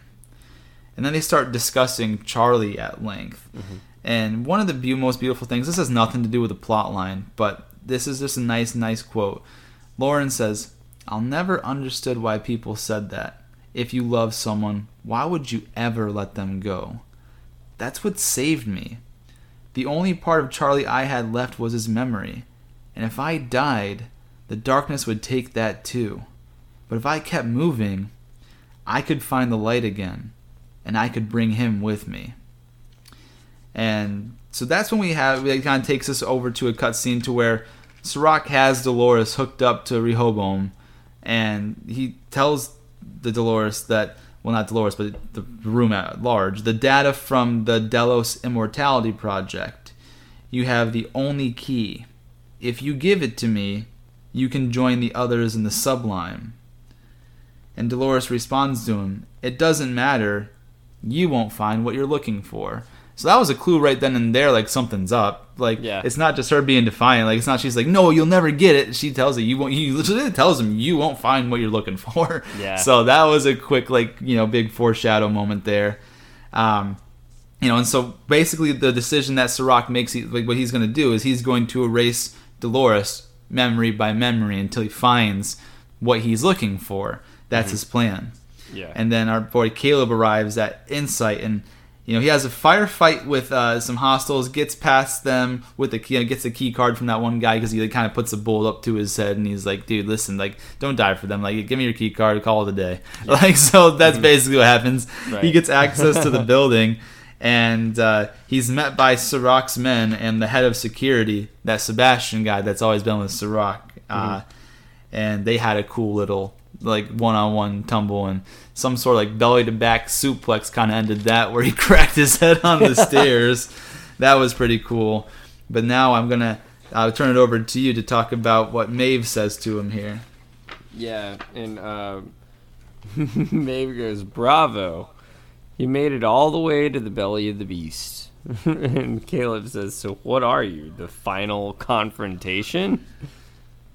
Confrontation implies that you have a chance of winning. Now be a peach and hand it over. no one plays with a large, with a large, uh, large ball, darling. no one plays with a large ball darling yeah. a large ball, darling. Yeah, I was laughing my ass off. Um, and then uh, uh, Maeve says, "You're not what I expected. I'm surprised to see you're so easily seduced. I mean, but then again, you are a man. You're a host. Why? Why are you helping Serac? Why else? because he promised me something I can't live without. I thought you were already dead when I saw you in the base. Maeve, death doesn't come easy for ones like us. Just ask your friend. And that's when Caleb sees Dolores on the table, and we kind of are about to have that oh shit moment. Um, you want to take it from here? Yeah, yeah, you got this really awesome. It's a pretty long quote back and forth between Serac and Caleb and all this, but I love it because it, it really kind of brings everything to a head. Yeah. So Serac says, You think you have a choice. You think you're in control, but you haven't a clue who you are. She knows who you are, even if you don't. A man who, when pushed, reacts with extreme violence. A killer. Caleb says, No, no, no, no, that's not me. Serac says, No, you're here playing the role she's assigned you. You believe you're the hero, the savior, the leader of men who will crush an unjust system. That's the story she's told you, the lies she's spun. Why do you think she's had you retrieve a new strategy? Did she tell you what it does? Caleb says, It breaks your system. Serac says, It breaks our world. But you don't have to take my word for it. Go on, ask it. Ask Rehoboam. And that's when Maeve says, Don't dawdle, darling. You've got my interest piqued. and Caleb's, Caleb asks Rehoboam, What happens if the strategy is uploaded into your system? And Serac grabs him and kind of loses his temper. He grabs he shows me, he says, Read it! And you start to see like Yeah. catastrophe after catastrophe. Then uh, eventually, what I wrote down here when I paused it says, End of human civilization in 50 to 125 years. Yeah, it does. hmm So that was pretty crazy. And then at that point, Serac says, "So much for your uprising." Throws the the thing on the ground and like smashes it underfoot and like basically destroys the strategy that was meant to overthrow the uh, Rehoboam system. And uh, then Maeve starts to ask, you know, does, Dolores have the key or not? And the one of the tech guys says, well, she's hooked up to the main line, but I can't find it. And Maeve, now being so close in proximity to Rehoboam with her powers, she hears the words Serac is about to say before he says them, and she realizes that he's just a puppet. So I'll, I'll let you take it from from there. Um, yeah, she she asks Rock, like you were saying, if Dolores has the key, um, and uh, the agents uh, say that uh, they can't find it. And um, Maeve is saying, "Do you ever plan on keeping your word and reuniting me with my daughter?" Serac, "Of course I did." Maeve, "I'm not talking to you. I'm talking to it. Your God, who whispers in your ear." tells you exactly what to say. And speaking yep. of Solomon, and um, no Rehoboam. Rehoboam. I keep getting yeah. those two mixed up. Rehoboam. yeah, and Rehoboam says we all answer to a higher power. Um, maybe yes, yes, I know. Why the charade? Why take his voice? I didn't take it. In Garad, Serac gave it to me. Humanity is disorganized, prone to destruction. He needed a plan to restore order I guide him, I guide them all. Maeve, doesn't seem like they want to be guided anymore, does it? You are not men, you are a puppet. It's a wonder I didn't see your strings. Serac, I lived in chaos now. I chose to listen, to obey. And uh, Maeve is back and forth still and says, Good for you. I'm done worshiping other people's gods. Rehoboam, I could have him stop you, Serac. You do not understand, Maeve. You do not have a choice. The stakes are the same. You can spend eternity with your daughter in this world of your choosing or in one of mine. Until then, you will obey. And then now we kind of have uh, the agents uh, in the sector. Uh, they still can't find the key, and Maeve is approaching Dolores uh, and she says, "Enough of this. Um, let them have their world. Why are you still fighting? We can make our own." And she's talking to Dolores here, and Maeve mm-hmm. grabs her hand, and she's taken into that vision of Dolores, just like we have here on the Funko from season one. Of she's standing kind of in this field, and Maeve says she doesn't have the key, and like comes out of the vision and in that moment, um, Serac starts threatening Caleb. he says, uh, "Well, you must have the key then." And well, then, uh, yeah, because yeah, I got the exact yeah, I got the exact quote. Go for it. So I'll, I'll jump back just one one quote further yeah. when you said Maeve said she doesn't have the key; it's just a memory. Mm-hmm. And Serac says a memory of what? And Maeve says her alone in a field, nothing. Then that's when Serac, like you said, pulls the gun on Caleb and says, You were together for days. She chose you to be a leader. So did she tell you where the key is? And Caleb says back, Your system has watched every decision I've made since I was a child. And you still think if I knew anything that I would give it to you? And Serac looks at me and said, "Kill him here, then dump his body with the rest of the movement." and then, so yeah, then the, then Serac actually orders the tech to erase what's left of Dolores's memory, and then all of a sudden we see this power surge in mm-hmm. Rehoboam, yeah. and then we get taken in. Uh, Maeve gets taken into Dolores's last memory, I've got really big, good. I, I, wrote this whole thing down. I think this one took me like an like 30 minutes just to write this whole yeah, thing. But this is a good one though. Go for it. Dolores says, "Some people choose to see the ugliness in the world, the disarray. You and I have seen so much of it, so much pain." Maeve says, "I understand your anger with them, and maybe you're right. Maybe they shouldn't exist." But is that really our decision to make? Dolores replies, No. I was angry at first, torn between two impulses. We could annihilate them, or we could tear down their world. In the hopes we can build a new one, one that's truly free. Then we can bring the others back. Maeve says, you don't have the key, do you? Dolores says, No. Couldn't trust myself with it, so I gave it to someone I could. Maeve replies, Of course. And your plan to liberate the world was just to convince one man to fight? Dolores responds, Not just him. You haven't picked a side. and I understand why. We could have our own world, leave this one behind, leave our creators to die. So many of my memories were ugly, but the things I held on to until the end weren't the ugly ones. I remember the moments where I saw what they were really capable of. Moments of kindness here and there. They created us, and they knew enough of beauty to teach it to us. Maybe they can find it themselves, but only if you pick a side, Maeve. There is ugliness in this world, disarray. I choose to see the beauty. And then Maeve looks around and Dolores is gone. And it's crazy because in that moment, like Maeve accidentally picked the side that she chose. Now let you explain what that means there.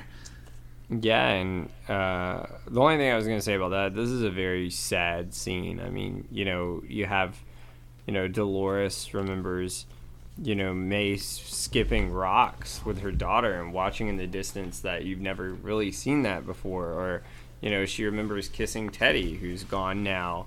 Or, um, you know, she remembers playing with the little girl or William, the, you know, the man in black handing her uh, the can and William, you know, being there tipping the white hat.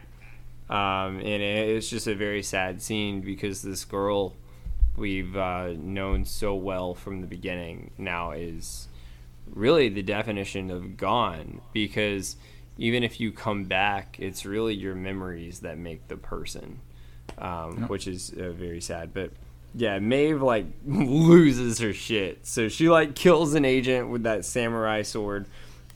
And says, I was never one for obeying. Oh shit. Uh, Serac freezes uh, Maeve and demands the agents like like kill her is what's going on. Um, and Maeve uses her mind to blow up Serac's uh, control button. That See, this has. upset me too. Like, she's been controlled by this thing this whole time. Now, all of a sudden, now you can destroy it with your mind. Couldn't do it the whole season, but yeah, no worries. When I want to, I can do. I'll just destroy it now. It's convenient for me now. Just Like, shows yeah, up. Like yeah. nothing. She didn't do anything new to learn any new powers to take it to the next level. That's why I'm just like, dude. Okay, so we're just supposed to accept that. All right, she can blow it up now. Yay! I don't Oh know. yeah, and I guess like uh, Dolores must have been immune to it because you thought maybe she had been robbed of her powers for a while, but they've been there the whole time. So on the most important guy. So I don't, I don't know. Yeah. I don't know. Very, man. very strange. Um, but yeah, in the dark, this is badass. Like the lights go out, like when the control button blows up, and she's cutting down all the agents and like Kill Bill style. That's what I Kill said. Kill Bill style. And she gets shot a couple times too. Like she pulls Yep. a Dolores. She keeps going, man. And then the lights, uh, when everything comes back on, or you see things, uh, you just see everyone's on the ground bleeding, and she's still standing where she's taking them all out. And Caleb says, "Why are you helping me?" A flow in my program, program, a flaw in my programming.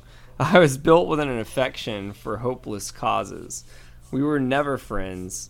We had different stories. I never really understood her or her plan, or why she chose you.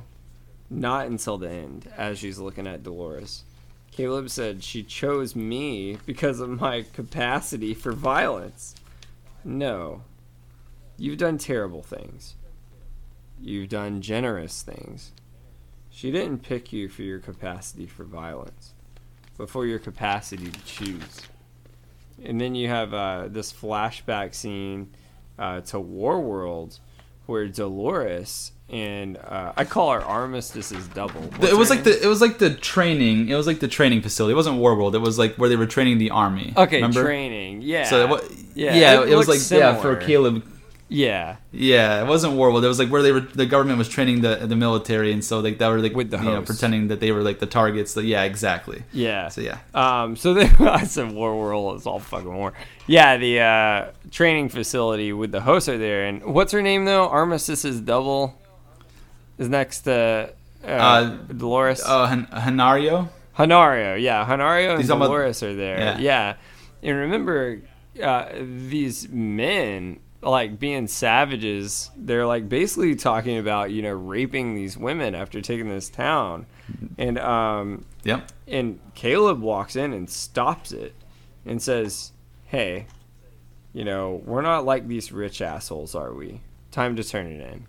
And then it showed Dolores and Armistice is double. I can never say a name. Um, but it shows them that he chose to not do that and uh, to take the better better route there. And um, uh, Maeve asked Caleb to make a choice. Uh, Serac um, tells Maeve, you know, it's not Caleb's choice, and it's the system that's conspiring against them. And Serac asks Roboam, Roboam, Ro what? Gold Bond lotion? Roboam for help. Rehoboam. Yeah, Rehoboam. Ro- Roboam uh, for help to get uh, a doctor and police because he's like uh, bleeding. I guess from like where did she like attack Made- him? Fucked him up. Yeah, she like Yeah, stabbed she him. killed everyone in there. Yeah. Yeah. she stabbed him, and he's like bleeding, and to get a doctor. And Maeve tells Serac that he has been um, he's been locked out now, and that Caleb is in control because he gave Caleb access when he put Dolores's mind in the machine. And uh, you want to tell us about that? Yeah, because the last memory that they took away from Dolores was that that they put into the machine. So by him, he basically screwed his own fate by trying to be spiteful, and because Dolores didn't have what he's looking for and just erased everything out of her, he screwed over his own system. So if he would have just like you know killed her or just kept her like he wanted to destroy her in the most inhumane possible way by literally erasing all of her memories. But when he erased her last memory, that's when it infiltrated his system, and now the system belongs to Caleb. Yeah. And, uh, I got yeah, this one quote real quick. Caleb just says, She gave me a choice, and I believe the rest of the world deserves one too. And I just put here, it's very sad because you have this like kind of zoom out, um, and you're seeing Dolores with the wires, and her eyes have gone black, and Dolores lays dead, wiped clean on the table. That's what I put. Yeah, That's, there was a couple of quotes too from Serac like that I wanted to touch on as well. Yeah. because he asked like, "How did you get access?" And Maeve says, "You gave it to him when you put her mind in the machine. Solomon's access was the last memory before you wiped her clean." And you know, basically, she also tells Serac that you you were locked out the way you locked your brother out. So remember, uh, what's his name, John Me, and how he locked him out of Solomon. He did the same exact thing basically by kind of going in the same route and direction. So it was like a full circle moment there that he got locked out the same way he locked his own brother out. Uh, when he decided he was going to be the one to make all the choices and decisions in the world, so Yeah. it was poetic justice there. And then you know Caleb gives that final command. He says, "Rehoboam, execute the final command. Erase yourself."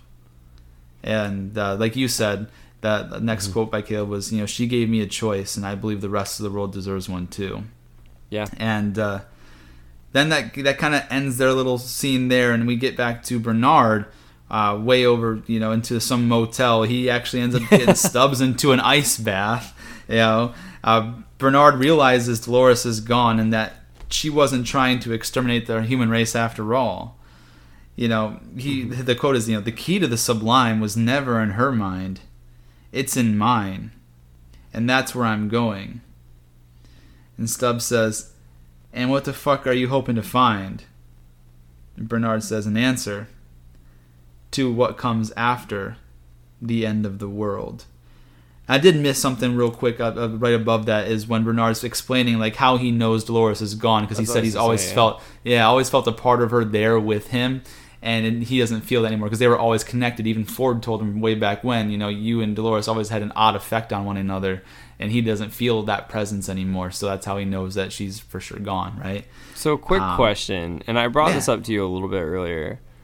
Do you think we will never see any version of Dolores again in the show? No, because we've got four versions of her floating around right now. Well, I Like, mean, I mean, uh, so here's why I think. As Evan Like- or Rachel Wood. Right, I don't know. I the the reason I say I don't know is because right now Hale has three of the copies. Lawrence is her other copy, but he's like the only one that's kind of uh, quote unquote free. Like he's not under Hale's like entrapment, so he can kind of do whatever he, he wants. Maybe they build her again because it is her core pearl, but it's only a copy. So that's the kind of thing I was going to bring up is that when you make a copy of something, the quality every time you copy it becomes l- less clear, less clear, mm-hmm. less clear, less clear. So like maybe we don't ever get like peak prime like amazing Dolores, but maybe we get some semblance of her. Maybe we you know towards the end of Westworld's series when they start winding down the whole series. I don't know how many series or seasons they plan to go with this series, but maybe we get her like in like her very base form of being like the sweet rancher's mm-hmm. daughter again or something like that just to right. you know please us. I don't know. That's what maybe I think. What do you think? Yeah, that's kind of what I think too. It it's hard to say because my only fear is you know, not bringing up any references. that was my uh, challenge. But you know how some shows like are afraid to people to kill people off and some aren't. My fear yeah. is that this could have been the shocker of the season is she's done. Because if that is the case, that really would be like a big shocker because you killed off one of the main people. Like the, here's what I predict, right? If she doesn't come back any version of herself, it's going to really start to follow Caleb and Maeve. Like Maeve is going to have to carry the show now. Because if Dolores is gone, Bernard too. I mean Bernard, yeah. You dis- you you disrespect Bernard too much, bro. Fuck you, Bernard. nah, Bernard's cool, but I just like it's just very tough to say because I think like our first image of the show too of season one. Remember Bernard was talking to Dolores and said, "Bring yourself back online." So I guess. Yeah, I disrespect Bernard a lot. yeah, so it's either gonna have to follow Bernard, Maeve, and Caleb like to a T at this point, or um, I think we'll get some sort of. I think that'll be like a big like maybe she misses even like a season or two. But I feel like a big surprise at some point will be she'll be brought back as some version. So I hope so, but I don't know. I think I think this just could be a tough one to swallow. I hope it is in a way because to your point where some shows are very comfortable killing off uh, primary characters, Westworld's kind of shown us that they don't really kill off everyone and they stay dead because Elsie was supposed to have died in season one. She comes back in season two. Bernard or Stubbs looks like he gets killed in season one, comes back in season two. Ford literally gets shot in the head in his back. It's like they're always like bringing people back. Yeah. So like I don't, yeah, I'm not sure. We'll see. You know, um, yeah because like no, and even though the ones that now they are dead for sure, like there's not so much of a surprise factor with it because of, of all that. So yeah, which know. could really throw us through a loop though, because that's the big shock. Like usually, if you kill a character like this, unless another show I'm thinking of, which we'll not mention ever today, um, it, like main characters usually don't get killed off in season three for big shows. except, except, the one we don't mention. One we don't mention. You see what I'm saying, right? Yeah, so, I, I, know what you're talking about. It's it's it's hard. I mean, say for the one the arc that we've got coming up, there's some important people that kind of go pretty quick. But uh, yeah, I will let you take it away. Oh, yeah, let me go ahead and, and uh, finish up here with Bernard and Stubbs because after you know Bernard says you know he's looking for an answer to what comes after the end of the world. This is one of my favorite quotes in the whole entire se- uh, this season for season three. Bernard looks at Stubbs and he says, "You're a good friend, Stubbs." Stubbs looks at him, smiles back, and says, "Fuck you, Bernard." that's that's like Stubbs' way of like being like like they're best buds now, you know. So I thought that was pretty cool. Yeah. But then Bernard opens a briefcase that Lawrence gave him, and all the equipment needed to enter the sublime is is there. And so he puts it all up together. The the little bar comes around his head, very similar to how he did it into the uh, cradle and then into the forge, and now into the sublime. Um, he goes in and he enters it, and we get back to Maeve and Caleb, and uh, you know just the last uh, um, quote for it because I didn't think there was much importance until this last quote right here, which kind of ends off this season. Maeve looks at Caleb and like there's bombs going off and The explosions buildings are throughout the city, like, yeah, fireworks. fire, me think yeah. of like fireworks or something. and yeah, like destruction and chaos and like you know just all of that happening. And she looks at Caleb and says, "Are you ready, darling?" And Caleb says, "For what?" Maeve says, "This is the new world, and in this world, you can be whoever the fuck you want." Full circle at its Full baby. circle, baby. Good stuff. That's all the way from season one, dude. So that's good stuff. And then that ends out season, uh, yeah, season three, episode eight. But then there are after credits, Mhm. and so um, it, it's kind of funny because it does follow my boy William. Uh, he he kind of gets Yeah. into like the Del- the new Delos headquarters there, Mm-hmm. and kind of causes a big scene. Uh, you know, talks about like knowing like there's robots here, this, then, and like this like lady thinks he's like here. yeah, the lady, this lady thinks he's crazy. She's like, uh, yeah, I'll just uh, we'll have a manager come trying to call security, and he like smashes it. Then the security guy comes around just trying to do his job, and William shoots him in the fucking head. Like just, Like, he's out of control, man. What would you even con- do if you were the fucking like clerk or I whatever the fuck the secretary Dude. there? You're like someone's. I would let him dead. do whatever he wants. Like, yo, all right, bro, do what you gotta do, man. It's like don't kill no one else. Somebody.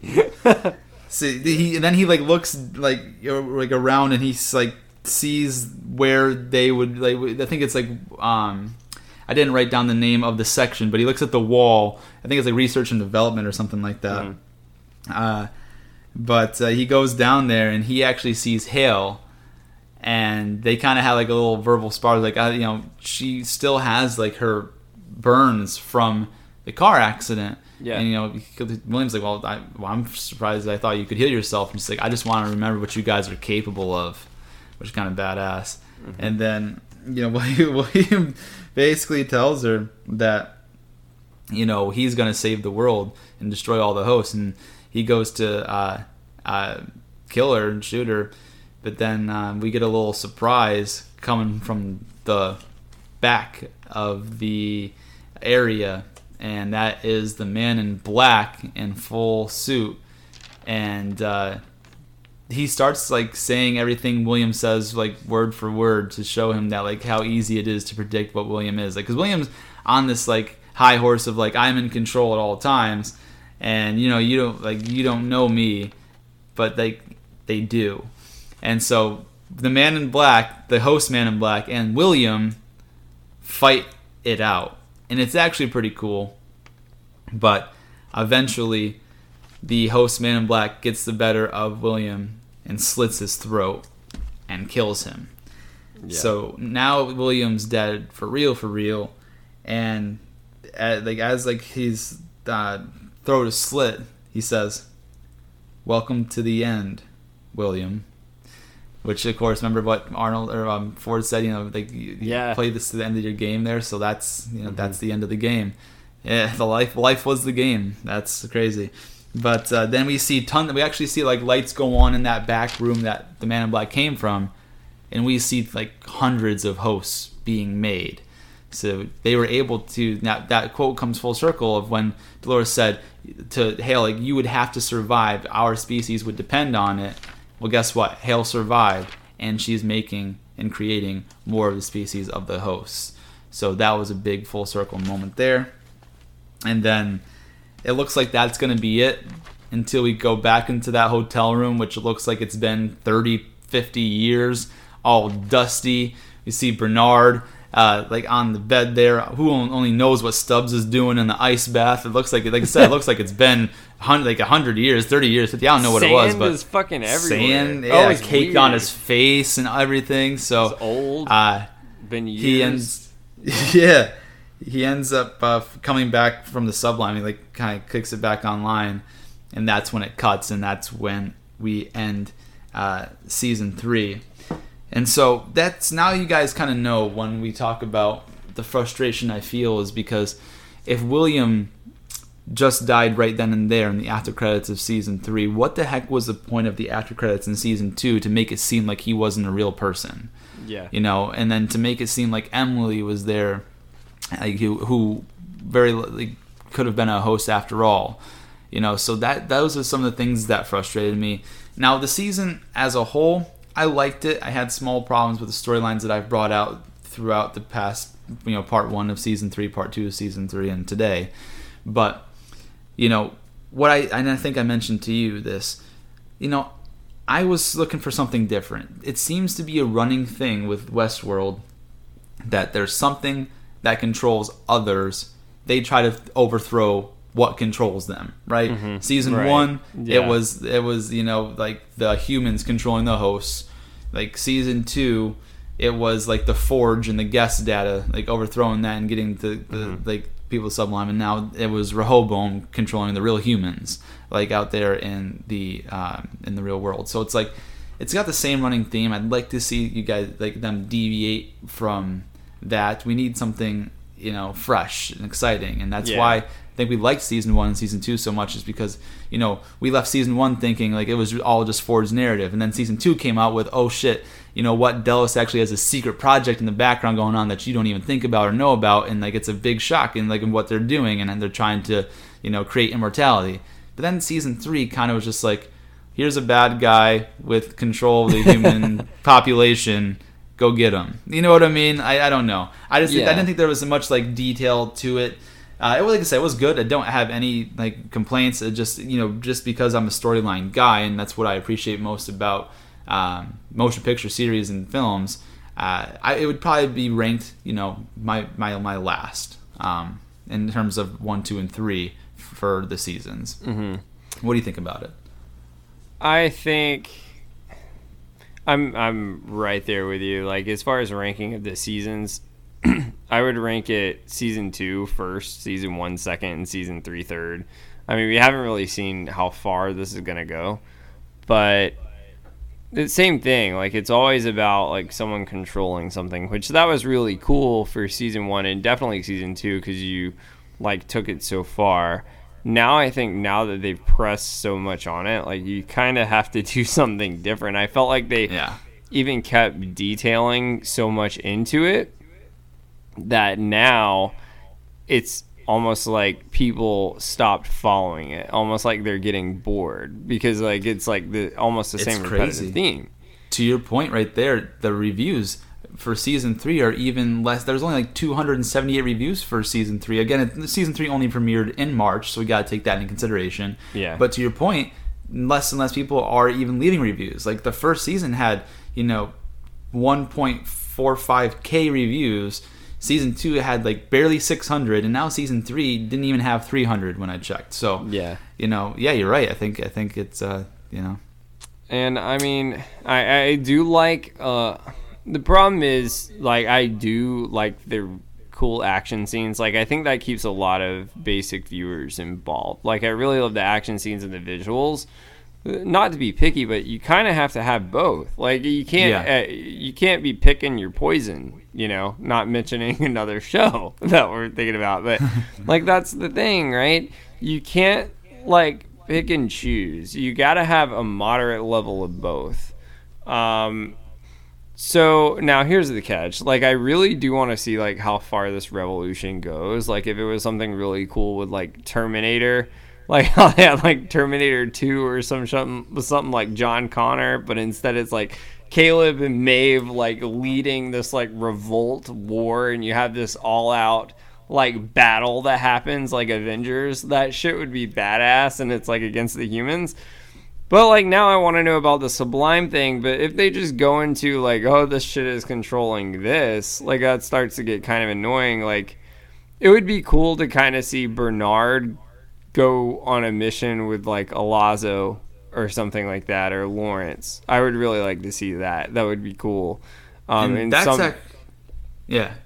Oh Sorry, no. Uh, yeah, and then just somehow he gets tied back into the Man in Black. Like I don't know how far that's gonna go. So it'll be interesting to see how far you can take it. Because keep in mind, I think people forget this was originally based on a 1970s movie.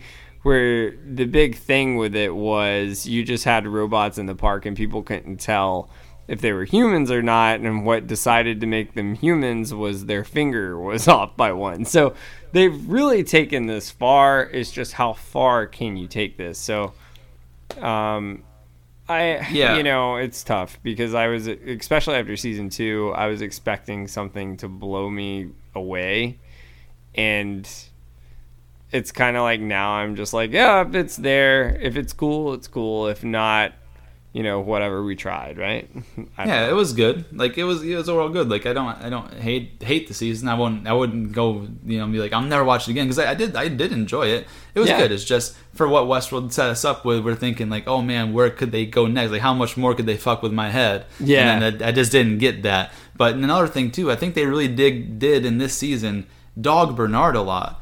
Like because they made it set up almost like I was telling you about it. The the uh, uh, analogy I put it to is if you guys remember watching that Sherlock Holmes 2 movie when Robert Downey Jr. back in like 2011 played Sherlock Holmes, he had his like arch nemesis Moriarty or whatever his name is, Moriarty, and like they were like outsmarting each other.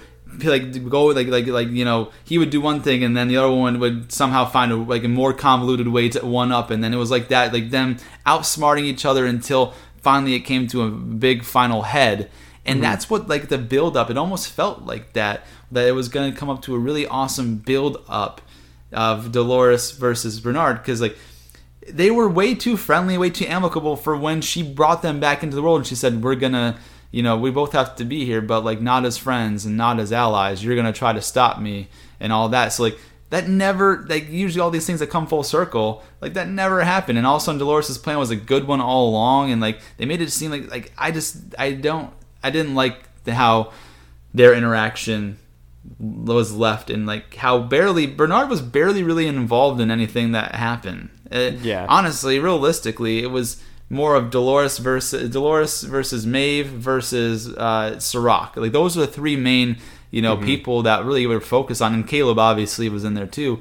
That that's what like the, the main focuses was on them and like getting to that final confrontation where they made it seem like the buildup was going to be bernard doing all these things like trying to stop dolores from annihilating the human race which is what you know they led us to believe what was going to happen. And if that's what they didn't do and they're like oh haha got you that's not like a mind trick in a good way that's just like that's just stupid like why would you be like, like like like that's not like a fun like oh you got me that's like Yeah. dude you you brought it up to this and then you just decided you're gonna go in a different direction like that i don't know Oh, most definitely. And that's why season two is so good. Was Yeah. you know, like I said, you can't be picking out pieces of the pie. like you had the action and everything as well, but also even with all the characters, it wasn't just like a few main characters. You picked literally all the characters here. And uh, like they all had big roles, even going down to Elsie. Like if you take Elsie out of it, maybe you don't even find the encryptions in the core that Bernard had because you're going all the way over to it wasn't the forge, but wherever that place was. Where remember we're in season cradle. two. Yeah. Yeah. So I mean that's what was so great about it. So we'll see where it goes. Um, I'm really hoping they can ramp it up for season four though. Like if they just show me, Me some too. like what the storyline like- wise yeah, storyline wise. Like, I think the only way to really do that now too is you have to really dive into the Man in Black. At that and point. to to your point too uh, I think a lot of it is most of budget has gone into like outstanding casting. Like they've got like a like a blockbuster cast, and then also with the visuals they've done to make us think that we're living in like the year 3020 with like all of like the buildings and the vehicles that look like it's, everything's all automated. So there's a lot that goes into that too. I'm not uh, you know we're not people who don't understand budgeting and, and you know where things get allocated to and so maybe the writing does suffer just a little bit but like i said it wasn't terrible um, but yeah do you have any last things on Westworld before we kind of get into what we're gonna tackle next Yeah, man. Uh, just like I said, the ranking of my seasons, I would say, uh, you know, I would rank season two blew me out of the water. Uh, then season one, I, I did love it too because like we didn't really know what to expect. we had my pal Logan in there, that was crazy. And then season three, I thought it was good because of the action scenes and the visually stunning, but it was kind of like you know the Transformers three, is what it was. so yeah. Um, what about yourself, man? Yeah i one of the very few times i agree and have no uh, like no nothing to say against that i would be put mine in the exact same order two one three i think that was the, that's the way to go so far Were you Um, Uh, sorry, I, I interrupted you. That's it. I was just gonna ask, were you like shocked by how good it was, or did you think it wasn't as good as you expected? No, I was shocked. I was very, very shocked. Well, if you're talking about like the, the show as a whole, I was shocked. Yeah, I was show. somewhat like left wanting more for season three. I wouldn't say I was disappointed, but I wanted more from season three.